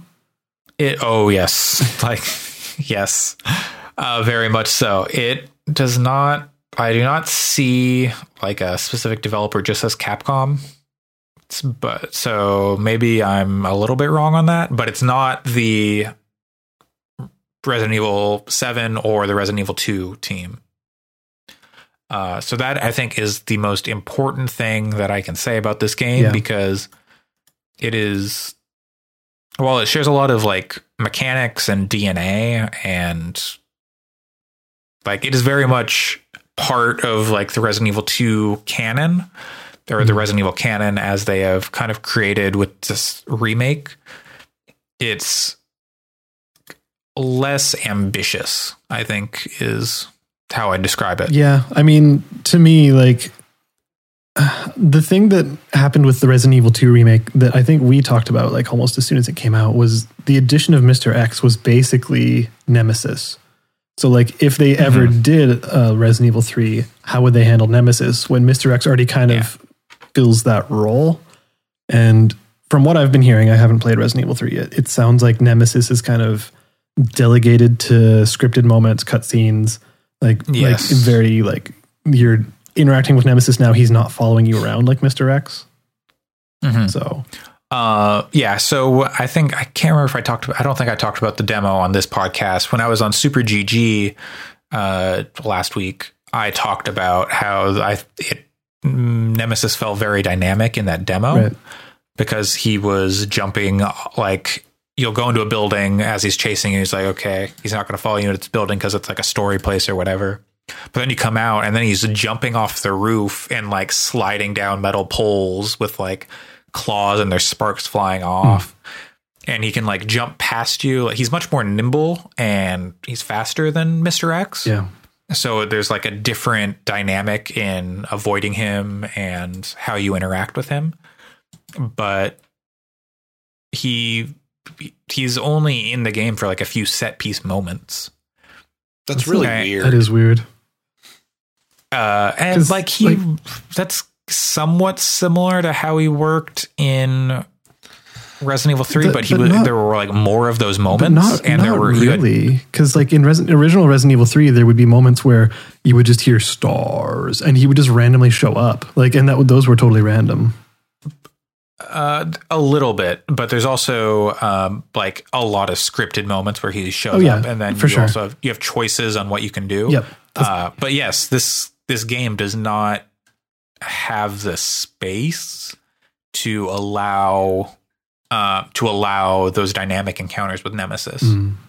What's weird to me is this seemed like the opportunity for, and like this is the reason that even though I had kind of a so-so time with RE2 remake last year, um, I want to try it again on PC because I think if I had more precise aiming, that would help me feel a little bit better about Yeah. the my issues with it. Um, but I was excited about eventually playing RE3 because to me, it, I thought of it like, wouldn't it be cool if this was like not open world, open world, but like kind of like open in the sense of like the way a Hitman level is open, like a large space that you're Yes. moving around with Nemesis always hunting you, like always being there. That was the that was the concept that I thought they were going to be going That, for. that sure would be a cool game, Pat. Yeah, exactly. uh, Shame so that's not what they made. it's surprising to me that that's not what they made because it seems like that's right there, and Well, yeah. it seems like for Resident Evil, it's worth spending the time and resources on making that be the thing because So- that's obviously the thing you want. Uh, I I said it while you were while you'd stepped away, but it, I think the most important thing I can say about Resident Evil Three is that it was made by not the same teams as Resident Evil Two or Resident Evil Seven. Uh, so it was like a smaller team. Which, which I were- guess it seems like that just shouldn't happen, you know? Like it seems like if that Hmm, smaller yeah. team isn't going to make the thing that the game should be, then they shouldn't be the ones to make it, you know? I don't know if it Uh, needed to come out now. Like, what if they had spent another year on it? They they could have just done Resident Evil Resistance and it would have been fine. Yeah. I, yes. I I fully expect Resident Evil Eight to come out next year. with next gen. uh, assuming uh, I think that would be the way they do it. Maybe like a cross gen thing, but I think like a Yeah. PS5 or like both console launch Oh, so a would make sex game sense. is what you're saying. Yeah. Uh, hell yeah. It'll cost sixty nine dollars. Uh, actually, that's what Microsoft should do. Is they should make all uh, Series X games cost sixty nine dollars That'd be pretty good. also there i there was some there was something that must have been like a joke because there was something that was just like 69 it's like nice very deliberate uh, for I like could someone's see, age I could see the the Game Pass account um, doing that. um but yeah uh so you know how in Resident Evil 2 the levels are like totally interconnected Yep. and basically until you go down to the lab at the end Yeah. you can go back to basically anywhere you've been in the Yeah. game In the police station, it's all one giant level, essentially. Yeah, y- yeah. Uh, Yeah. Basically, what if you just played through sections like the lab over and over, strung together, Oof. and you can't go back between them? Uh, Like that, that kind of size, and like not the exact same layout, obviously. Like a little more like interconnected, and the ability to like unlocking shortcuts and stuff more so than the lab, but yeah. like about that size or smaller. That doesn't sound great. It's like it's fine. Uh, I had a good time with it. I think like it it captures the spirit well enough. Um, It looks like the campiness. Yeah, it looks really good. I watched Abby from Giant Mm-hmm. Bomb stream some of it, and it. I watched her stream enough of it to go. You know, when this is on sale for like half off or less, I'll probably play it because it looks fun. Um, Yeah, uh, it looks well they- made from Yeah. the like the moving and shooting look like they do in RE2, and that is good. It it's it's more dynamic. Um, you've got a dodge where you can like execute Yeah. a perfect dodge and then go into a bullet time. Uh, it's a little harder to nail than I would like. You can get an item after you beat the game. You can get an item that like makes that easier to Mhm. execute. Because sometimes I try to dodge and it's just like, nope, you're getting punched out of that dodge or getting grabbed out of the dodge. Like, I don't know what I'm doing wrong. Uh, and there's like a three dodge like version and stuff like that. Uh, so there's like it's much more mechanically dense yeah, and like complex than Resident Evil 2. And they're throwing way more zombies at you. This is a much more action oriented game which makes sense. than it is. Yeah. Um, I think it's not Resident Evil 6 or even Resident Evil 5, Hmm. but it is like there's a lot more zombies on screen at once than there are in uh, Resident Evil 2. Do you find do you Uh, find so- yourself avoiding them, or or do you actually engage with them?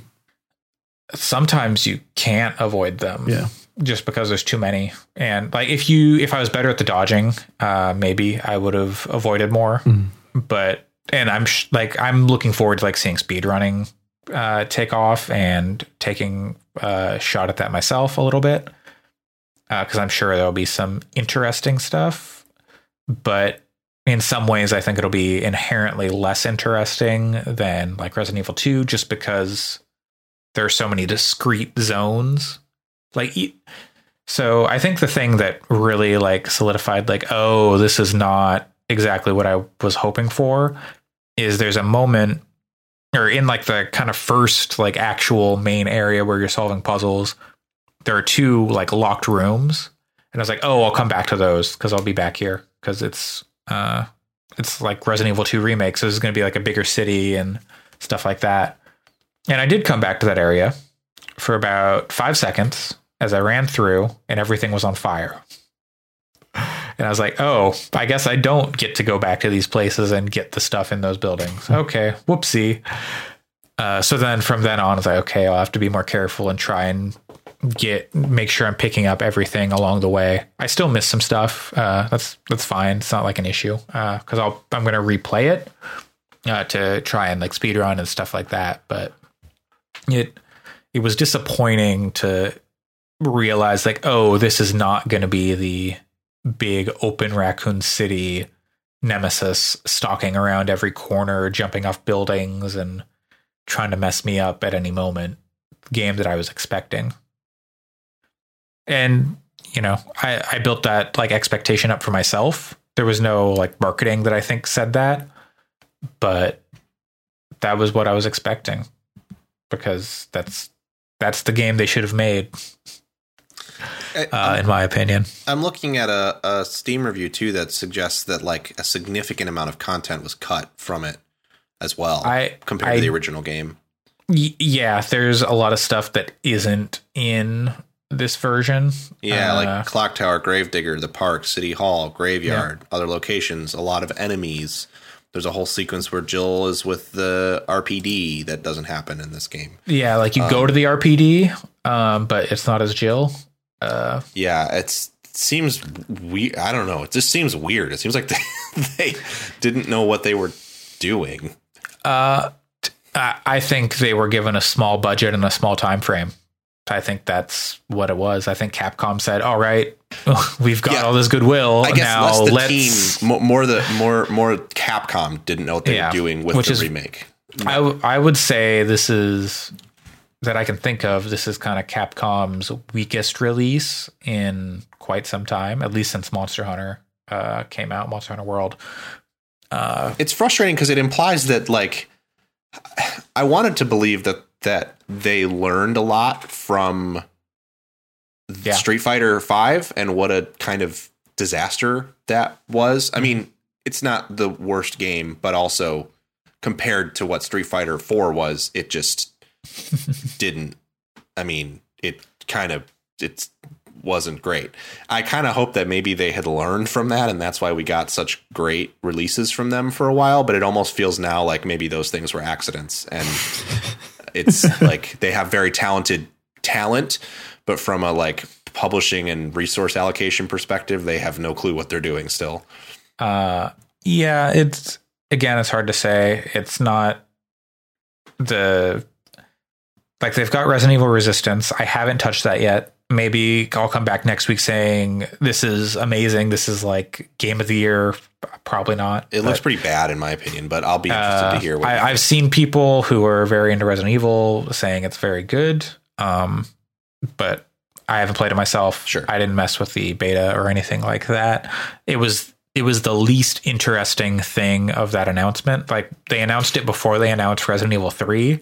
And I was like, oh man, multiplayer game? Are you serious? I love asymmetric games, but also if I wanted to play a 1v4 horror game, I would just play Dead by Daylight because that game is phenomenal. Well, uh, maybe thing, I'll but- be. Yeah. Uh, I wouldn't be surprised if they like split these off at some point or something. I don't know. It's weird because I don't know.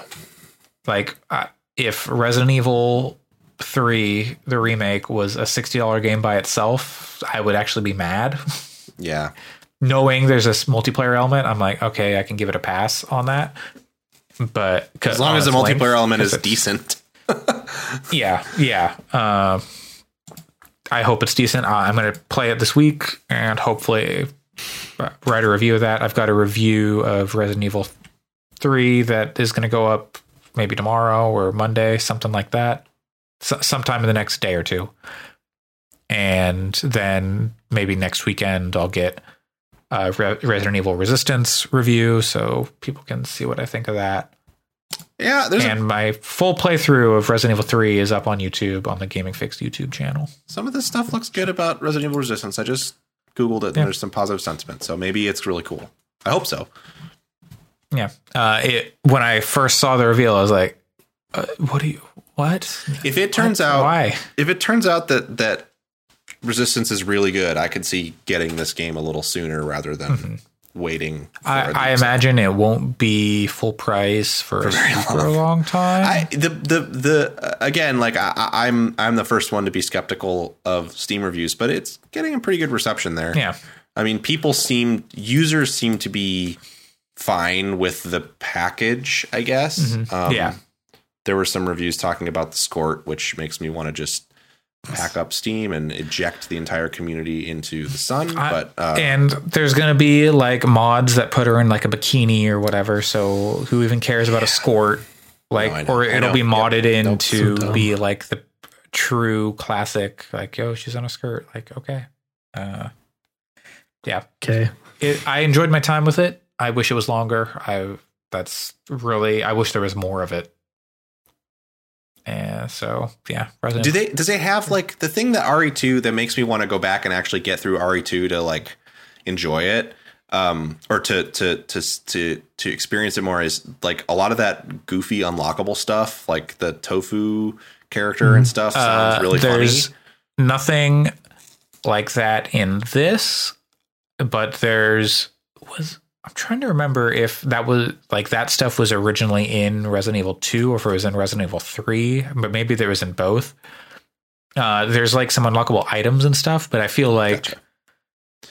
there, there's nothing like that that I unlocked The- in Resident Evil 3. the idea, I guess, is kind of what I'm getting at more is the idea of like Resident Evil 2 almost as like a roguelite sort of thing where you're doing runs at it sounds cool to me.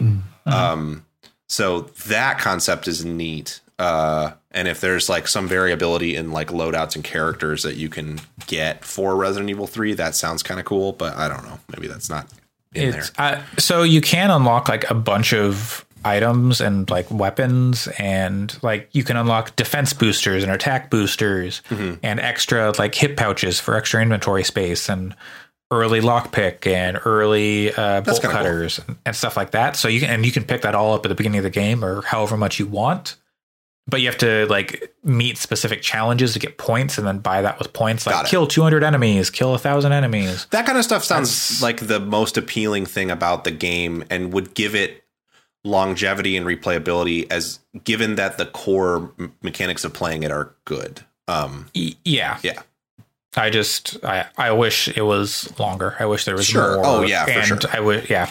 It just it's sounds like it game I a hoped for. game. Yeah. it's not the game I hoped for, which is like my main uh, complaint, and that it's even what is there. If they had made what is there just like more of how they built it, that would also be fine. I think the But- meta frustration is like they're not going to do another one of these. It's not like now in two or three years there will be another shot for you to get an open world Raccoon City with Nemesis following you around. This was Yeah. the shot for that, Yeah. and it's never probably ever going to happen again. If it does happen again, it'll be in twenty years. So like that, I think is the part that is the most frustrating. Resident Evil Three remake remake. I mean, I wouldn't put it past them to do that in a long time when they need to, the the cash, but uh, it's just you wish I- they would have nailed it. Yeah. That's all. Oh yeah, well that that's every game. You wish they would have nailed it. Yeah, yeah. but uh, there was something going around. I can't remember if it's this team or the Resident Evil 2 team is doing like a bigger project, but it's not Code Veronica and it's not um, Resident Evil 4. Uh, let me see. I wonder if they would ever revisit those. What was it? Outbreak, the multiplayer one. Yeah. Uh, that is some people have been wanting Outbreak and Outbreak 2 like remade. Uh, there's Outbreak- there's been like an online uh, resurgence Mhm. of that game. Outbreak 2 was interesting. I've heard they're pretty cool. Uh, you you can find people playing that like people are doing like weird. I don't know if it's a ROM like lands or like emulating the game on PS2 and like doing that over computer or what. But Yeah, there is like totally a community that. playing that playing that game. It's so weird. Yeah, uh, you can find it on YouTube. It it looks kind of rough. Uh, Yeah, sure. but you know it's like a PS2 game. That's kind of the, the the two main things about Resident Evil that have made me as someone who was like the only one I've I played when it came close to when it came out was Resident Evil 4. Um it like the weird mythology is one aspect of why I have always kind of wanted to penetrate it, but uh the other thing is like how weird the spin-off games seems to be in terms of the the like stories they covered and then the weird experiments they had with things like online play or like the light gun game that they made um that stuff always seemed fascinating from like a it's weird it got to be such a wide arching media franchise kind of thing Uh, it's to me, it's one of the most iconic series. Even though, like, as a kid, I didn't play the games. I didn't like the first one I really played myself was four, but I just have such reverence for the series for some reason. I just think it's really great. The lore, the characters, the campiness, the um, yeah, I, I think it's really great. I don't know how it became. I got such a a solid place in my heart. But like Yeah. the movies, I love those. I, everything about Resident Evil, I kind of love. I haven't played a lot of the spin off games like Revelations and stuff, uh, but I should probably should. yeah i don't know i the- the resident evil 2 remake is is on sale for uh $20 uh, until the 15th so i may um Mhm. I may price. pick it, I may give it a shot again on PC, and um, even though I've you tried can mod ne- uh, Mr. X into like Thomas the Tank or something, and or into a thong. yeah, hell yeah. I think you can do the same to Leon. Uh, Hell yeah! Also, the, I just remembered this. This game, so the writing in this game is a little suspect for some reason. Um, there's a lot of swearing, much more than like previous Resident Evil games. Someone said, I want to say I don't know if it's I think it's Brad, maybe it's Jill. Uh-huh. Says like fuck shit early on, and when I was watching Abby stream it, and I was like, all right, It, yeah, it's like in Resident Evil 2, they added some more like fucks and shits and dams. That makes sense. You're in the middle of a viral zombie outbreak. I can understand why you might swear.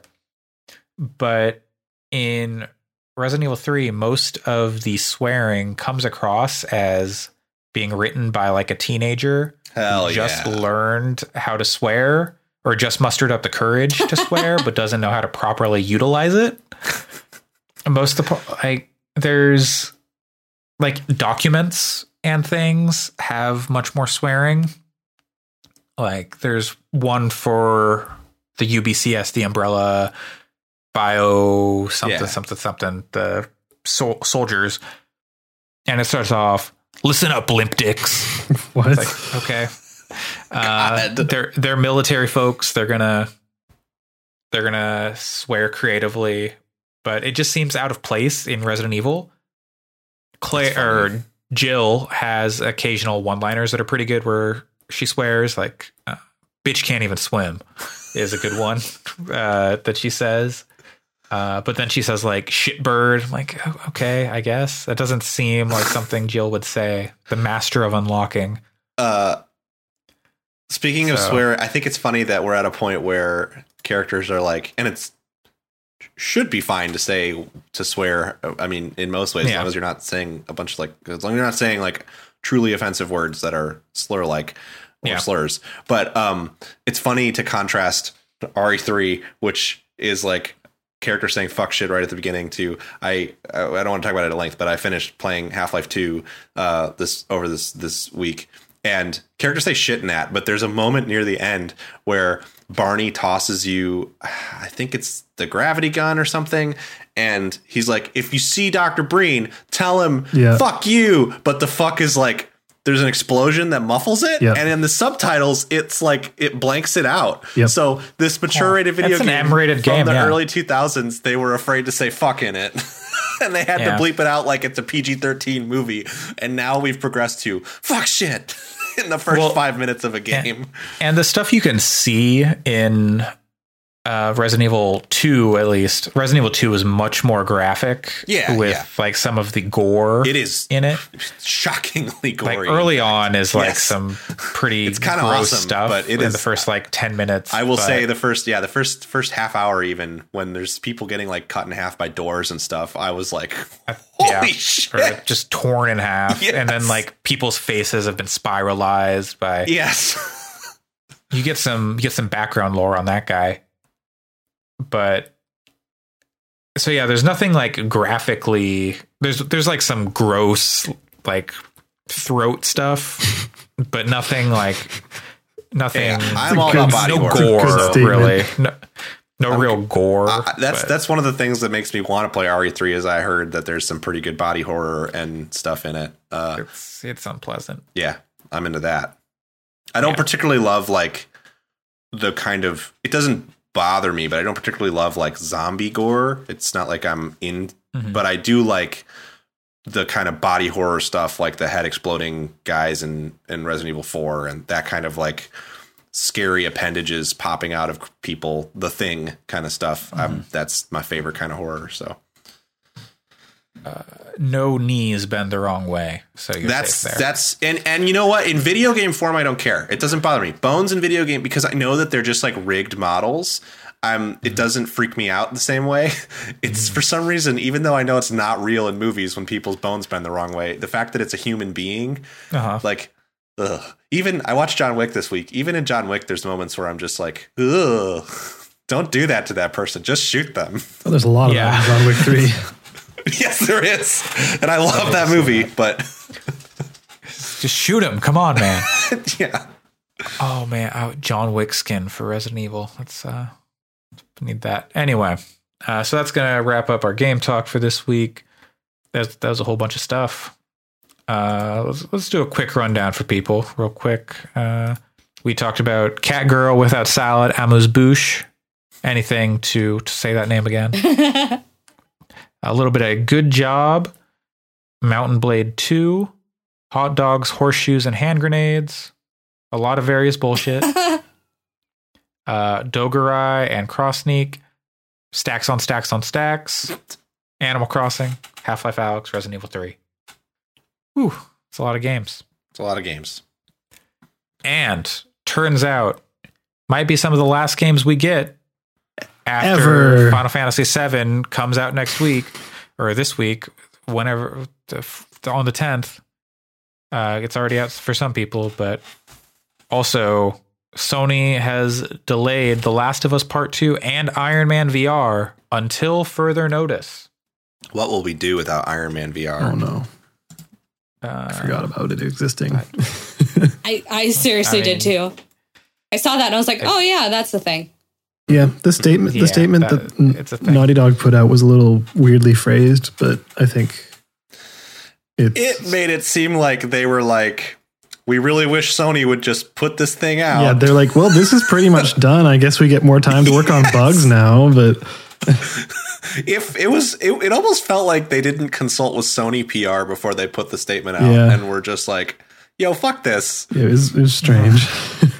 but So the implication is, uh, or I guess I don't know, if it's an implication, because of COVID nineteen, the supply ch- supply channels. It seems like manufacturing like discs and stuff is kind of a concern still, and like production and shipment and all that kind of stuff is in flux. And instead of mm, putting it out via digital only or anything like that, they've decided to hold off until things have calmed down and we're not in the middle of a viral outbreak Yeah, to talk about their game about a parasitic outbreak. yeah, I I don't know if that has anything to do with it, but like I feel like no, I, I don't. I don't mean that. That's the reason. It's just funny that is that's kind of the situation we're in. Yeah, but like I can see it being somewhat of a responsible choice if you consider how many people do like midnight campouts for video games and stuff. Like Yeah, and also stores have been avoiding like those situations. They have, but- but right, but also if if the supply chain is such that they're having if difficulties um, uh, manufacturing discs, I know uh, I feel like a lot of retailers would not be jazzed if if they said, "Oh, we're doing digital only." Um, and there'd be plenty of people who do, who wouldn't be happy either. right um, it's yeah. like it, it might uh, if they if they didn't delay it it could potentially harm some of their relationships with retailers and it's like Does that matter? Cowards. uh, Unfortunately, as long as internet in the states is bad, yes. Yeah. Well, and and beyond that, unfortunately, it matters because they rely on those those retailers to sell physical machines, which they're going to be asking them to do, presumably in the next year or two. Yeah. I mean, I don't know how this is all going to affect that, but uh, it sucks because I think that to me, the answer is as simple as you can. Obviously, there are places where it's hard to get physical copies. I, I think there's if you're Sony, there's a way you can do this where you make it work. I, I, like if it were me, I would s- suggest things like um, only like you're working with um, places like retailers that do ship product. So encourage them to don't sell it in stores or i mean in a lot of cases those retailers are closed obviously there's smaller retailers where that sucks um, so i don't know if that solves that problem but um, i don't know that how much my local small video game store is relying on last of us 2 sales versus sales of um, the huge range of retro games that they sell and like all the hardware that they sell and stuff. Um, but like maybe you discount it by five or ten dollars for a digital version. That way you ease the number of people who want the physical copies and put a little bit of like make it a little easier for people to get them yes that's going to piss off retailers too but like just seems like there's some way around this Sure. to make it to get the game in people's hands I Uh, wonder if there's some concerns about sales because Oh, yeah. so many No, people are totally. out of work. Yes. And and I think that's the real reason why this is happening is that it's they they're worried that economically it doesn't make sense to put it out right now, and I think that's kind of bullshit. Like, but I don't know. I mean, I guess I can also see an you argument look that at the unemployment numbers and It's what's not- going it's on. it's I feel like it's it, it might be a bit of a wash though because I mean unemployment numbers are certainly terrible, but at the same time, so many people are staying inside and choosing to play video games um, that you know people who might nec- like go, oh, I don't really have time to play Well- Last of Us Two at launch. Might go well. I certainly have time now, but and I could say personally, like uh, based on the amount of money that I was spending on things like, um, you know, having beers at the game store when I go play games once or twice a week, and eating out for lunch, which I mean, I don't know that most people do here, but I, I have a bad habit of doing that. Like even after yeah, donating to about that. mutual aid groups in the area, I still have like a lot of money left over that I don't normally have. Like even after saving it just in the event that I need some extra to fall on, like a cushion, and donating to to um, mutual aid groups to help people who are being more affected by it, I still find myself with like, well, I guess it doesn't really. I could I could spend extra money on this game because I'm saving so much, and I'm in the fortunate position where I have um, a job that I can do entirely from home. So I don't know. It's a it's a weird. it's it's a weird thing is weird. Yeah, it's a like a weird calculus of like people of like what's going to be good for the retailers. Do you want to piss them off? Uh, will people be people? A lot of people are unemployed, but also a lot of people have uh, aren't necessarily spending money going out to restaurants or bars. Or um, I know that I spend way too much money on uh, going to the movies and concessions Yeah. at the movies. So I'm like, oh, okay. Entertainment wise, buying a couple of extra games is not going to hurt me. But at the same time, not everybody's in that. It's like a it, there's a, a weird. weird, yeah. I, I can I can imagine being a company and just being like uh, not knowing what to deal with do with that. Yeah, but I guess my concern with the way that that this and I don't even I mean personally people who listen to the show know I don't like The Last of Us. I'm not interested. I'm not going to play Last of Us 2 and I think Last of Us is perhaps the most overrated video game of all time personally. It's my my my personal take. But I think like we can't. This isn't going to just. It's not like by they're going to delay it three months and all of this is going to be fine. Like this is going to have global repercussions for years potentially. Yeah. So delaying it to me is not the solution. Like we're companies are going to have to find creative solutions for how to release stuff. Otherwise, games aren't going to come out at all. Um, and it's one thing for a game like I fully expect Cyberpunk will be delayed into 2021 because that Don't game was still it. being Don't- well. That game was don't being like it. those people. CD Pro- Projekt was working themselves to the bone to get it out by September, and now that they're all transitioning to work from home, I'm sure that's affecting productivity on the game. Even if they're up at now at 100% productivity, there had to have been a few weeks there where things were still falling into place to to to move that operation to home. So I guess crunching was worth it. S- uh, but Well, the thing is, if it gets delayed, they're still going to be crunching that entire yeah, time. just Yeah. crunching from home, um, which sucks. Uh, as I'm I'm very They excited have- about that game, but it also sucks. Yeah. They have said that cr- uh, there won't be a delay on Cyberpunk, even though they have transitioned to working from home as of like Okay. I don't know if I believe month. that. Maybe it'll be a shorter delay than to maybe it'll just be a few weeks or something. But either way, like they can't. There are still going to be countries in lockdown and cities in lockdown in September. Yeah. So Right. the games, these games have to start coming out because otherwise there's just not new games and like they got to figure out ways to deliver them. Um, and in my head, if if it were, we lived in a perfect world, the people who don't have access to high speed internet would be able to get physical copies of the games, and the people who do have access to high speed internet would just get digital versions, and everyone would play nice with the copies that are available and make sure the people who need the physical copies get them. Obviously, that's not the world we live in, so yeah, I I was don't know gonna what the say that's solution is. uh that's um, mighty optimistic of you.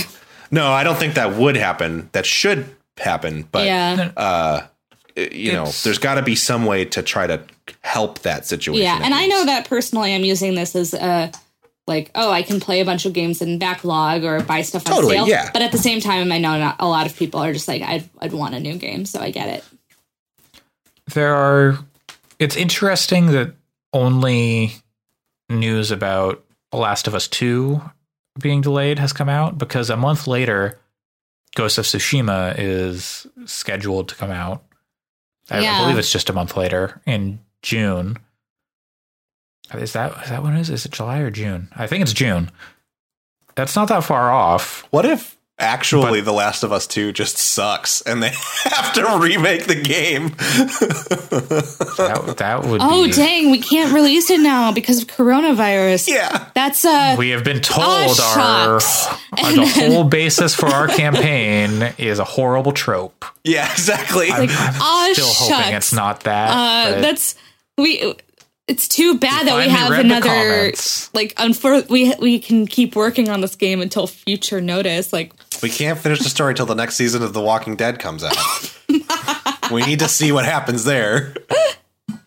ah shucks. Yeah. the, the, the, this season just ended, so now they can uh, take that to, to. Oh my god. Okay, All right. that was uh, that was a much more lively discussion than I expected.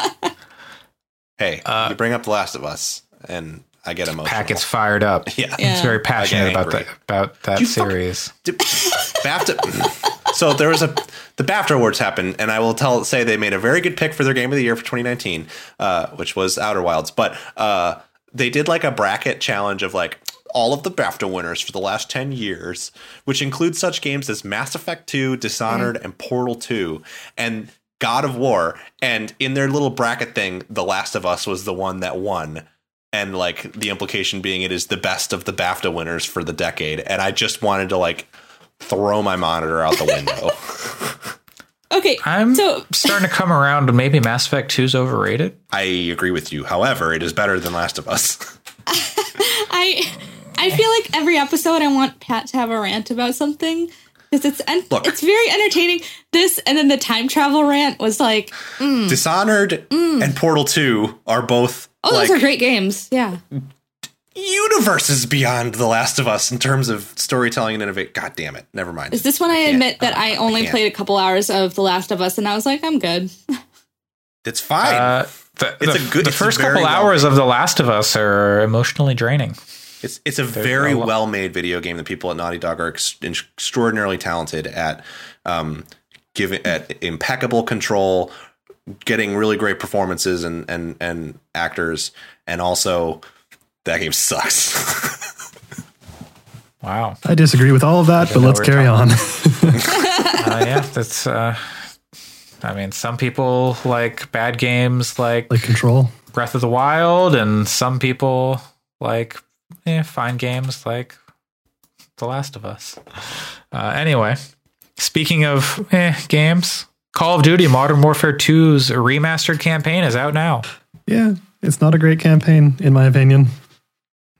It it No. is the the most iconic of the Call of Duty campaigns, It, though. it probably. is, but like Is it? It, I mean, Because of- because, because of, of no, no Russian, Russian. because of the, Oh, the I guess. fighting in a burger place. Like, yeah, it has set piece moments. That moments. part's cool. but like that that campaign It has was- no pacing it and its story makes no sense.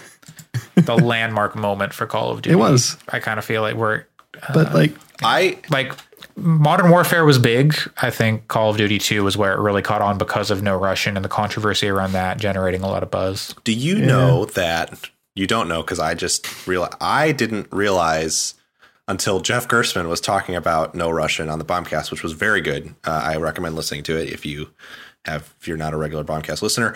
Um, I did not realize that that level was called No Russian because you're not supposed to speak Russian. Yeah. I thought the idea was that you're not supposed to shoot Russian people. no, no, that's the, that's, that's the Wow, line he says as you're getting out of the elevator. He's like, "Oh, I know, remember, and I always Russian. thought that. I always thought that that line meant "don't shoot any Russian people" because at the time it was not clear to me what part of the world you were in in that airport. Wow. Yeah. Um, nice." I I didn't really pay much attention because it was a Call of Duty story. Uh, that's Well, neither did I. why That's I don't. I, was I like, didn't oh, realize. they must, be, they must be at a European airport and they don't want to shoot any Russian people because they're Russians. And What if that was actually it? And if you shot a Russian person, you got a game over. it was just a random Russian. I folks. thought it was pretty clear from the context, but that's all right. Um, I either think way, most people probably thought it was pretty clear. I'm not arguing that it was actually that confusing. Just I played that story that that campaign once. yeah, and that was my interpretation at the time and then i never thought about it again until Yeah. this week Fair enough. But also, All right. who I don't know who wants to pay twenty dollars for that campaign and no multiplayer. people who want a ghost mask and is it ghost a soap soap mask and call of you modern get ghost warfare it's a ghost mask i'll be honest i kind of want that ghost mask i don't think i wanted enough to pay $20 for it but Yeah, i did buy a pack of guns that make it look like there's a blue glow stick coming out of people when i shoot them and i paid like $10 for that so because you can get guns that have tracers that are different colors tracers. Hmm. Do they have little Then you can British shoot. accents and then you can shoot cheers love You can shoot people in the butt cheek, and it looks like they're pooping out a red flare, and it's fun. just like Tracer? the cavalry's here. That's that's uh leaked tracer super ultimate for overwatch 2 all right anyway, yeah. Uh, speaking of sequels to games valve details major changes for artifacts and new beta yeah. You were the one person Doesn't here I it- thought would care. Yeah, you're the only person who mean, would I- care, Pat. Do you have any? I do any care. thoughts? I do care. But they fired Richard Garfield. Did they? So, did like, they fire him or did he leave? left. Yeah. It- Uh, my understanding is that they terminated his contract. oh, Um, but perhaps, I mean, I could be wrong. I don't know. I, I got the impression that there was the ways and the way in which he departed from Valve was not like super dramatic or full of venom, but very much there will be no further collaboration between them. And I feel like okay, yeah. Without him involved, I'm like whatever. I mean, I, I don't know. He He was laid off. I mean, That's yeah. what happened. what? Okay, so what killed Artifact? Was it purely the economy? Uh, it was the economy, but also that the game was too complex. Uh, the game was too complicated. Complex is the wrong word to use. Sure. Complexity versus complicated is two. They're two different things, and it was too complicated. Um, I think it was very rewarding if you took the time to learn how it worked. Mm. but it was. I mean, it's a very good a very good comparison is the way that Legends of Runeterra has launched versus the way that Artifact launched. Legends of Runeterra is a much simpler game than Artifact, Mm. but it's also far more playable and easier and like approachable and stuff. Artifact was just like it there was so much there and it didn't all add to the depth, I guess, is the problem. Um so they need to rework it at a deeper level than just fixing the economy, I think, for it to really take off. Uh, yeah. I am the kind of person that it worked for. Um, I liked the way that it had a lot of breadth and had and, and the fact that it was complicated and stuff was appealing to me. But I recognize that the number of people that are, that's true for is probably pretty slim, um, because like most people don't want a game that is more complicated than Magic: The Gathering. Um, I You'll see they put Godzilla and Magic. I know those are very good cards. Uh, let's put it this way: when I needed to make room to move Total War Three Kingdoms to my SSD so that the battles didn't take two minutes to load, um, I didn't delete Magic: The Gathering Arena. I just moved it to my other hard drive. Uh, anyway, uh, I think like I want games that are complicated. I like card games that are super complex, but I understand that that's not necessarily the goal of everyone and some people just it was too much um because there was a lot going on Yeah. and deck building in that game was very complicated so, So, what do you make of the changes there? They've got stated for this new beta. You can play cards on any of the lanes at any time. Like they're zooming out. Yeah, you can that's And helpful you can see all sure. three at There's once. no. Yeah. There's no paid cards. Everything is available. There's a hero draft. I'm not exactly sure so so no paid cards is a huge thing that they sh- that that they really should have done sooner um uh and I think that's a big that that's a big thing um the the I'm I'm also parsing the changes again uh the the all three lanes at once thing is going to in, is something that increases the complexity of the game without actually making it that much more complicated. And I think it's also a good differentiator from that game versus other card games. So I think that's great. Um, but uh, it and and like what they're talking about with um, it's less likely that a player will get shut out in the same way that they used to. That's huge because um, there were just times in the original game when it was like, well, there's no way I can compete in this lane, so it's a waste of time to spend anything there, and then you are like basically like losing a part of your turn. Um, so that's good. Uh, and then I think the making everything free is important. They just should have they should have done that earlier for the game as it is now. And what I would love to see is for them to implement um, a battle pass similar to what they've done for Dota Underlords that includes um, like uh, cosmetics for things. Um, it's a card game, so you can do cosmetic animated cards, um, and that's like fucking awesome.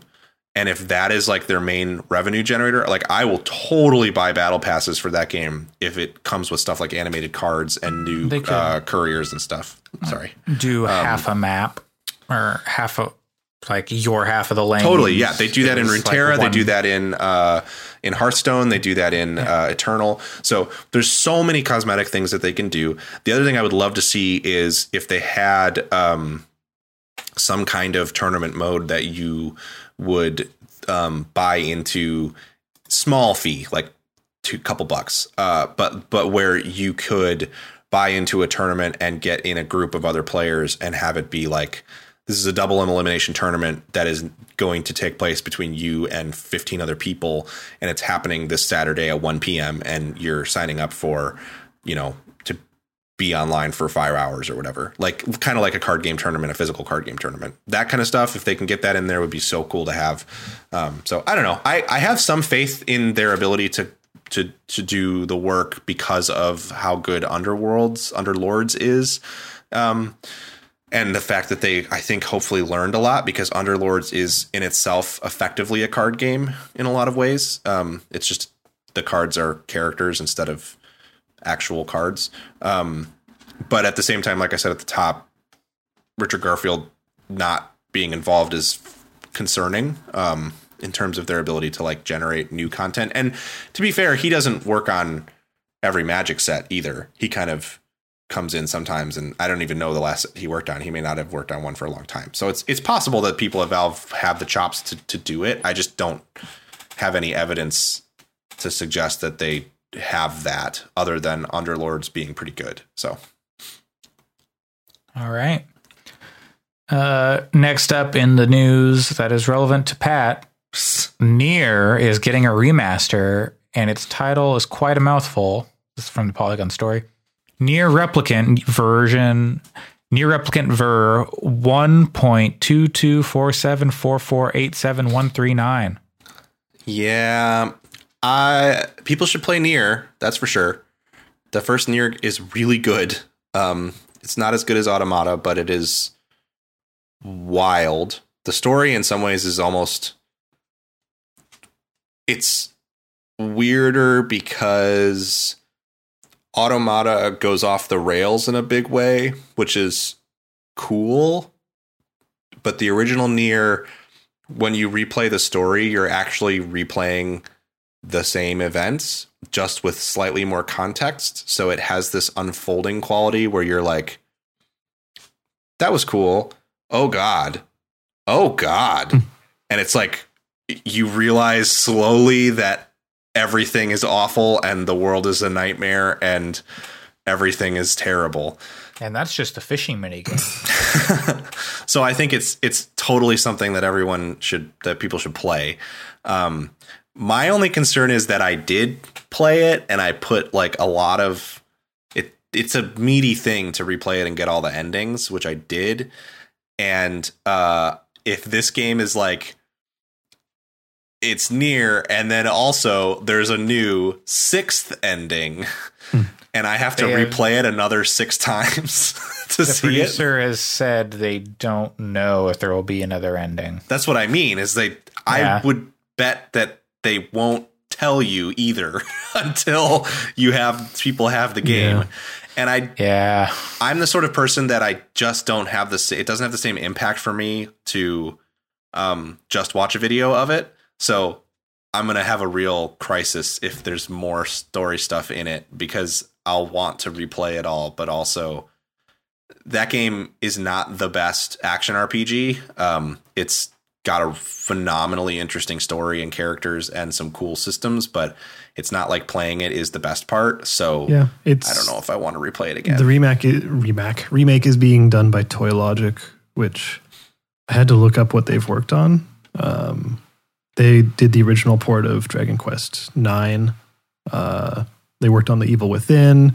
They did Kid, Kid, uh, Kid Icarus Uprising and Super Smash Bros. Brawl and stuff like that. So like they have some stuff under their belt. And Yeah. if they're improving the combat, sure, that's good. Uh, but man, What about the fishing? Justin McElroy needs to know about the fishing. But like, what if they added a, a new ending and it was a flashback and you just played the entirety of Drakengard 3? you, you don't know how close I came to trying to play all of the Drakengard games and getting all of the endings in those games and playing Nier uh, multiple times. That doesn't before- surprise me. after I- ugh. it's it's a it, it's a bad scene. You should play Stop Nier. it. Get some help. I can't. There is no help for me.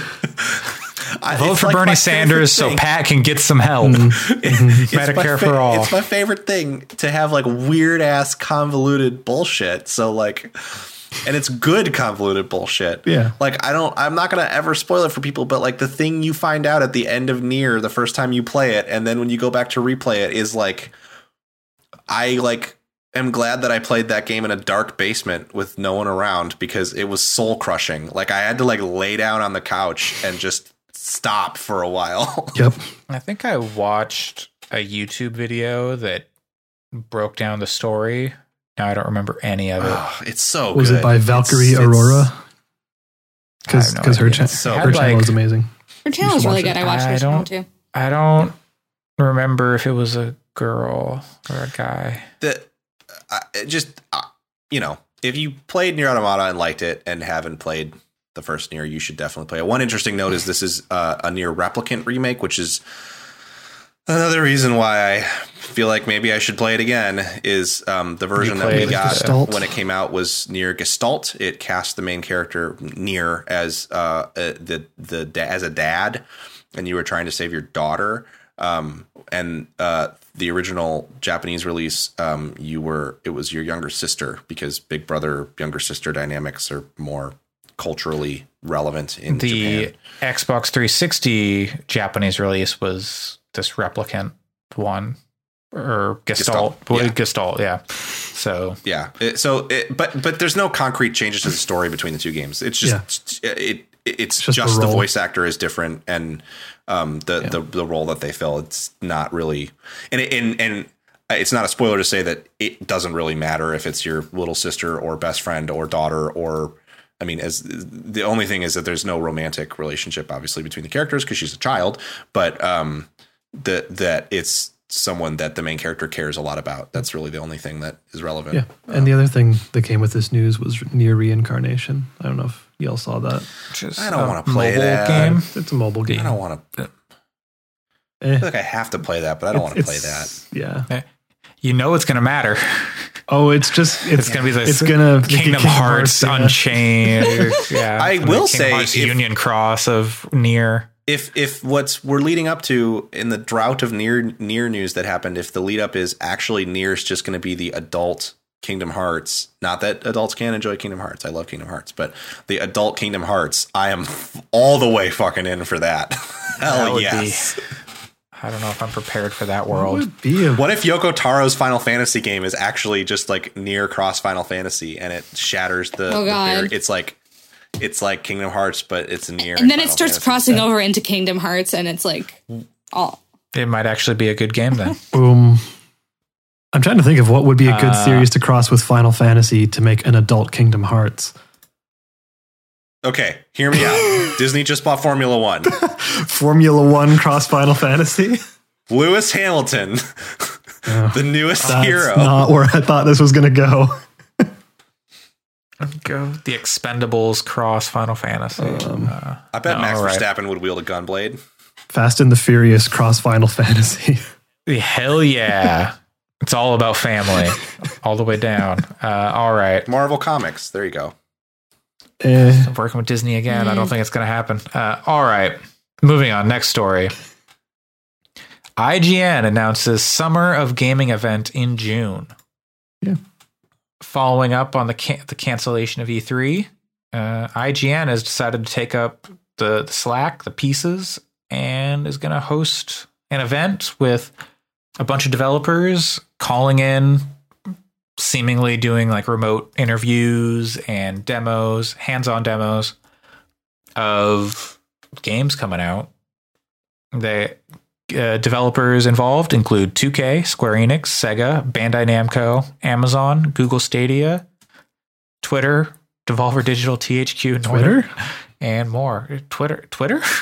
I I had The I ultimate game. yeah. I like missed that Yeah, when I read over originally. I don't. The most divisive game in history. Twitter.com. Yeah. Uh, I, that's what they're that's called their collaborators. So Twitter, they might be like streaming over Twitter yeah, or like something. Periscope or whatever. Uh, but yeah. um, I think we're going to see more events than just this one because there's been a lot of conferences that are moving Yes. to purely digital, um, and they've Yeah. they've been Yeah, pretty successful so far. So I think it, I bet we see Microsoft and Sony do their own like reveal events, but then also like do interviews with IGN and stuff because they'll reach an even bigger audience and things Wh- like wh- that. Which But- platform has it? Has it been Steam where they've been like, oh, the, here's some unreleased games that you can play for like demo form for a little while. Yeah, the, that's been Steam. They've done Yeah. that twice now on with the Game Awards and then the What was, was the recent one? Dice. I don't know if it was Dice, but there's something recent that they did that for as well. But GDC. I don't know. I can't remember. But like, I, I wouldn't be surprised if we see more more of that kind of stuff. Especially with Sony, I imagine they can be like, oh, let's just open up like uh, PlayStation now for everybody, and here's some demos for shit that isn't out yet. Yeah, that would be cool. I don't know if they'd necessarily have to do PlayStation Now for that. I think if they just did Downloadables. like here are some demos. Yeah. but limited time or whatever. Uh, who knows if their store can handle that? Yeah, no idea. Uh, and maybe I don't know if console demos are more difficult to do. I don't, I don't know. know either. All right. Either way, probably end up watching it. IGN is fine. On and on that E3 note, the ESA has set dates for E E3 2021. Okay. A reimagined showcase will take place June 15th to 17th, 2021. That is not going to be a press event anymore. There's almost no way. probably uh probably not. Not at all. But who knows what that looks like right now. There's no news on if E3 the ESA is going to try and get something together for June. They haven't said anything. Yeah, I was going to say, didn't they delay 2020 and not cancel it? Uh, no. Well, they've announced the. No, they they canceled. Oh, they canceled? Okay, I thought it was just delayed. I I imagine that was a situation where they had their dates and there are no other like dates they could get in there. Mhm. Even if they if things were to get better, it's probably like booked at the convention Yeah, center. probably. I imagine the LA Convention Center is a pretty busy place. Well, So normally, yeah, no E3 this year. There's one scheduled for next year, sure. Whatever that ends up being. PAX 2. Let's get your predictions in now. It's not going to be a press event. Send event. them to gaming at fyx.space. I don't think there's going to be a pact. There are going to be PAXs for the rest of this year. No, of course, I don't think so either. But I think E3 is just going to be the next PAX. And uh, I'm certainly not going to go to a PAX West if they have one here in August or September. Like, no way. that would be that would be a quite a move on Even their part. if the curve is bent down to like just one or two cases again, there's there's still no way I would go to a convention. hey, that's how I was feeling about PAX All East. No, it's Well- yes. We're uh, moving on in our news. Just a few more stories. One's real And you quick. can go to bed. uh, Square Enix pushed an update for Final Fantasy IX on PC that deleted the entire game. Good. I saw. there's not much to be said about this, but I did see a phenomenal tweet that I don't agree with, but still, that said, "Never before has a patch fixed an entire video game." Oh in one no. go." Which I think Final Fantasy IX is pretty okay. So, but it's Definitely on my list to play, a- but It's pretty That's- funny. I thought it was a, good funny burn. tweet. The person Well, then said, "You're not going to play it on Steam." "The person then said, to be clear, I've never played a Final Fantasy game before, but That's that. That's a good. It's a good uh, goof. Yeah, it's Uh, just funny. it just it people were trying to play the game and it just wouldn't launch. And lo and lo and behold the entire game was removed from their computer with that patch. Yeah, like if you look at basically the Git log, I don't know if y'all know how Git works, but you can just see all the files, and it's like, yeah, just everything is just fucking deleted. it's an empty folder. It's funny. So, yeah, that's uh that's real great. Uh last time i played it i stopped playing because i couldn't mod my save because i was like i don't want to like go around and farm just give me all the ultimate weapons and it wouldn't do it yeah, it's very rude. Rude. it's it's good. It, it it's a it's a good JRPG as they go. I got I got most of the way through, and then I was like, I don't want to, I don't want to deal with the grind. I got 75, 80, 90 percent of the way there. Final Fantasy. I don't want to deal with the grind. With the grind, that's like Yep. every That's why you Final play Fantasy. Final game. Fantasy eight. Game is perfectly balanced because the enemies scale to you. Uh-huh. You don't have to. You don't have to grind at all. You can turn off all the encounters in that game. Never have to do any wa- random encounters. Perfect game. And our last news story of the week. It's going to make one Allison very happy. Uh, details have emerged about Nintendo's plans for Mario's 35th anniversary, which include remasters of most of Super Mario's 35 year back catalog for the Nintendo Switch.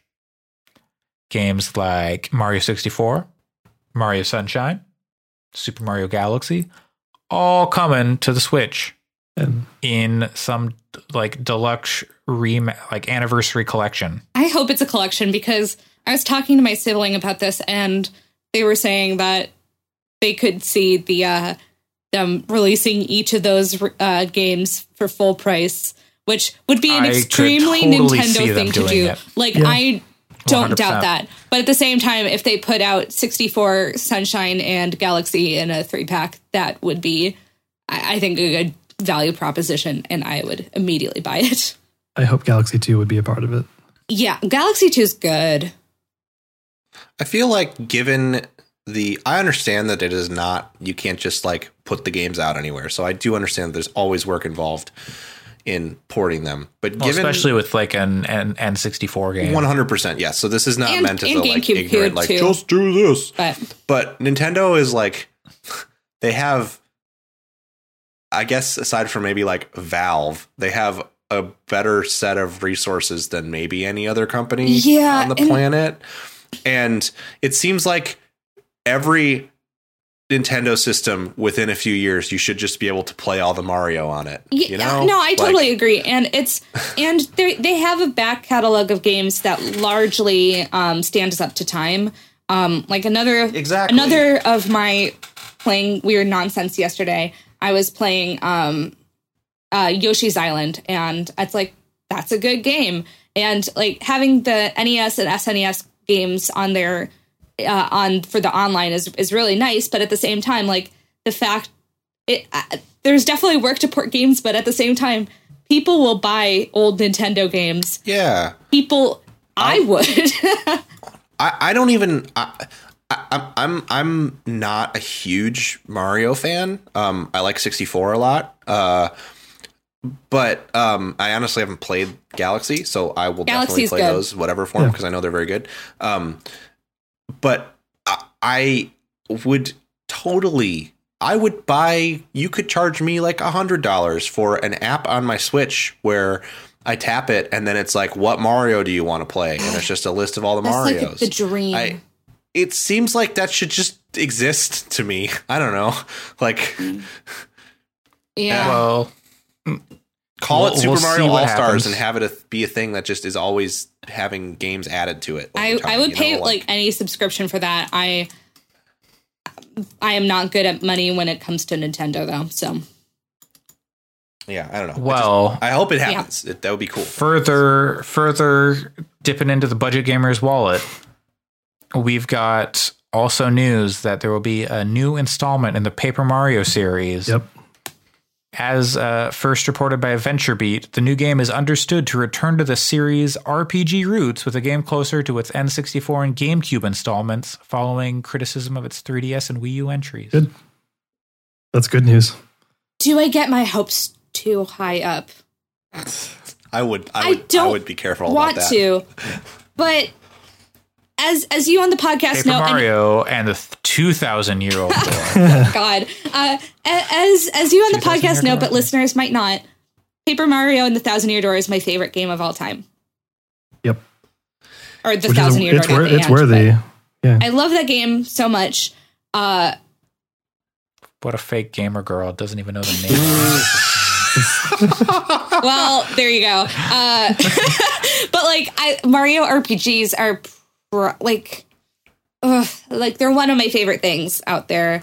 So, I if it was a return to form, uh, I, I would be great. I'd be so happy. That said, I played a little bit of Sticker Star and put it down, and uh, I don't have a lot of hopes. So.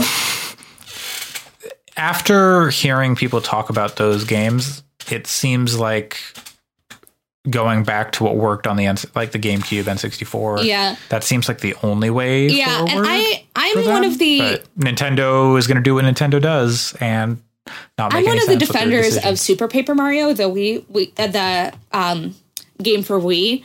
Uh, it's really different, but I think that it's it's it has the same kind of writing and charm of the first two. Um, just the RPG elements aren't really there, but um, but people love the uh, original and Thousand Year Door. So if they did a return to form, and honestly, as somebody that plays a lot of Nintendo games, uh, I feel like largely their first party titles lately have been uh, really quite good. Um, there's there's not a lot of first party titles, and I'm like, wow, that was that was not great. So I'm just hopeful that they're like, okay, we want to make a game that people actually like.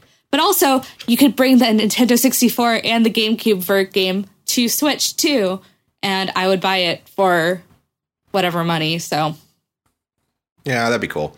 I kind of I don't I feel like for me they have not made with the exception of maybe Breath of the Wild, they have not made an entry in any of their main series that I like as much as those games on N64 and GameCube.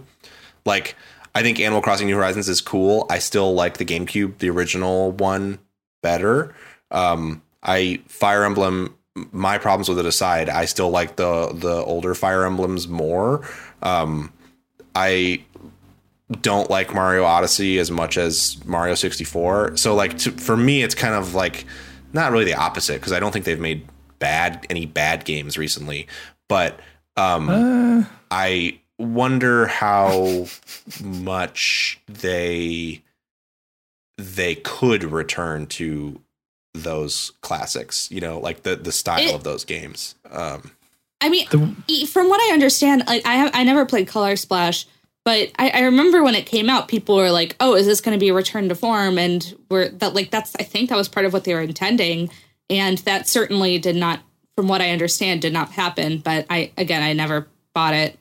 But yeah, I don't know. Yeah, I mean, I've been here. Uh, it, I have hesitations with their mobile output, which are considered first-party games in a lot of Right. in- in Fair, a lot of yeah. So if I mean, they fo- not good. follow some of that trajectory, there haven't there hasn't been a good one yet, in my opinion. And also, like everything I've heard about Mario Party on Switch has been pretty bad. Like how it has I four thought it was board- good. Uh, it's I've actually heard- I've, I've heard I think it's kind I've of good that at it. game is I think it's kind of I the platonic Party- ideal of Mario Party.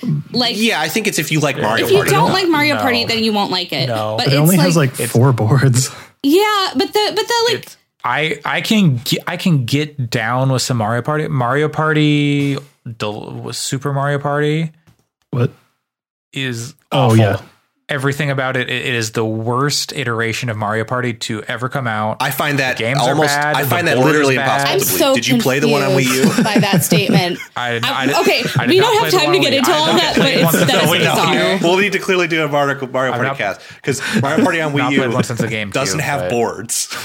And, and and it has the whole like, oh, you're in the same car sounds like together. Like, what is that? Oh, that one. Yes, right. it's terrible. Yeah. It's. Anyways, sorry for bringing that one up, but I think like I don't think Nintendo's record is sterling. Like even if you look back one oh, generation, yeah. you look I at mean- like Happy Home Designer and all that shit. oh, for sure. And I think, Or but I like think, what I was think, the what was the what was the stupid Animal Crossing party board game Oh, where, you, oh, there was Amiibo no mini where there was no mini games and it was literally just going around the board and that's it. And you had to Oh use your God. amiibo every time that you played. Yeah, no, it, I mean, I don't, I, I especially getting to the Wii U uh, uh, um, games. I, it's there's the record isn't is certainly not flawless, but I think that a lot of their games for uh, Switch, uh, especially like their first party titles, personally, I think they are um, kind of a return to form. Like in, in terms of, I really loved Odyssey. I lo- really loved Breath of the Wild. Um, I, I I just think that there's a lot of really great games that are generally uh really well liked. So I want to be hopeful, but at the same time, I'm like, I, I love I love Paper Mario so much that I'm like, I don't know. if it's got people who worked on stuff like Odyssey working on this Paper Mario game, it'll at least be good. Yeah. Whether it's actually the thing, um, it'll at least be good. Because I mean that that Yeah, team is and- extremely talented, and Odyssey's a great game. Yeah, and I mean, I don't think don't- it needs. I don't know if you take the Odyssey team and put them on Paper Mario though. No, I don't know if you do either, but I mean, That doesn't seem Yeah. right. Yeah, I mean, I I think that you could do something different and still have it be good. Like I I like I said, Super Paper Mario is is really really different, but I still think it's uh quite a good game. So I it's I don't know. It's I think that you can have that. I think that the biggest thing that you need really in uh a Paper Mario is the characters and storytelling and the humor um being there and sure. yeah. I don't know. So i uh, i want it to be really good. It's good paper mario is the number one thing i want but y- you know What if it's Paper Mario, Hey. but the combat is like arms? Oh, okay. I mean, I I uh, have arms, but you know, Yes, you do. I just- can I see own them. arms. I can- So I, I can relate, Allison, because I just want the next Elder Scrolls game to be good, and I have very little faith in Bethesda's ability. yeah, to it's that, it's so. it's the feeling of like I would like to have high hopes, but I don't. And You would you like to have high high hopes for a minute? What? Never mind. I, I got you. It's I clear how understood far Pat. past we've moved in the political discourse. Oh. Remember Oh, Pete Buttigieg? right. Remember That Pete was Buttigieg? 37 years ago. oh my god, March was the longest month of all time. Oh, we're not even in March I know, anymore. but it It still felt was like the the- longest. Yeah. yeah. it felt like an Oh, boy. Eternity. Well, April already before, feels like it's been two months. Mm-hmm. It's been three before days. this be- this before this podcast becomes the longest podcast Uh, of all time. We're Leave our pretty much already open for there. the rest of the month. uh, we are going to wrap up this episode of Gaming Fyx one. Fif- 115 is that what Yeah. it Yeah. Yes. Um, or yeah 115 on april 4th 2020 ah yeah nice Or for 2020. planned it we planned this years in advance to make sure we got an episode on 420 we're not 420 um Just wait for the June 9th episode. Nice. ah yeah is there there's no there's no podcast We're on going to do June a 9th special this year. Tuesday episode. okay Okay. Uh, you know if The sex if we're all still working from home we could make it happen Exactly. It's going to be all about the next generation of Xbox consoles. Yep. And that's it. Okay. uh, you can find.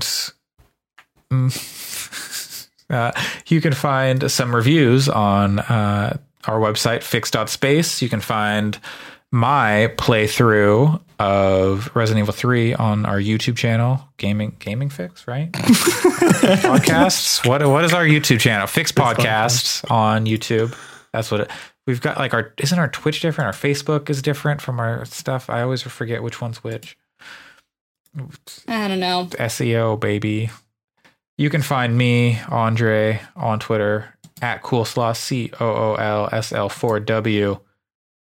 Allison, where can people find You you? can find me on Twitter at W R I T E R S E R E N Y T Y. Alex? Uh, probably not playing Super Mario Odyssey. It's okay. It's, a, it's an alright game. Okay. And Pat. Uh, pr- probably not really playing anything on my Switch for a while, but also at PJC Plays on Twitter. I'll check into Animal Crossing. I'll, I'll check. Alex, if you had one of the like the the hat ship, what would your hat look like? Would it just be a beanie? I don't know what that means. Hat Or- chip? Like in Mar- in Odyssey, he's got the ship and it's a top. Oh, hat. gotcha. Yeah. Yeah. it'd be a beanie. Okay. I thought you said chip. I was like, it. what? Chip. Mine would be a cowboy. Your hat. A nice 10 gallon. That ta- does that hat take ten gallons? Bye, everyone. All right. SpongeBob movies are real good. All right. Uh, thanks for joining us. Give, review us on your podcast platform of choice. So long, everybody. Thanks. Bye. Bye. bye bye.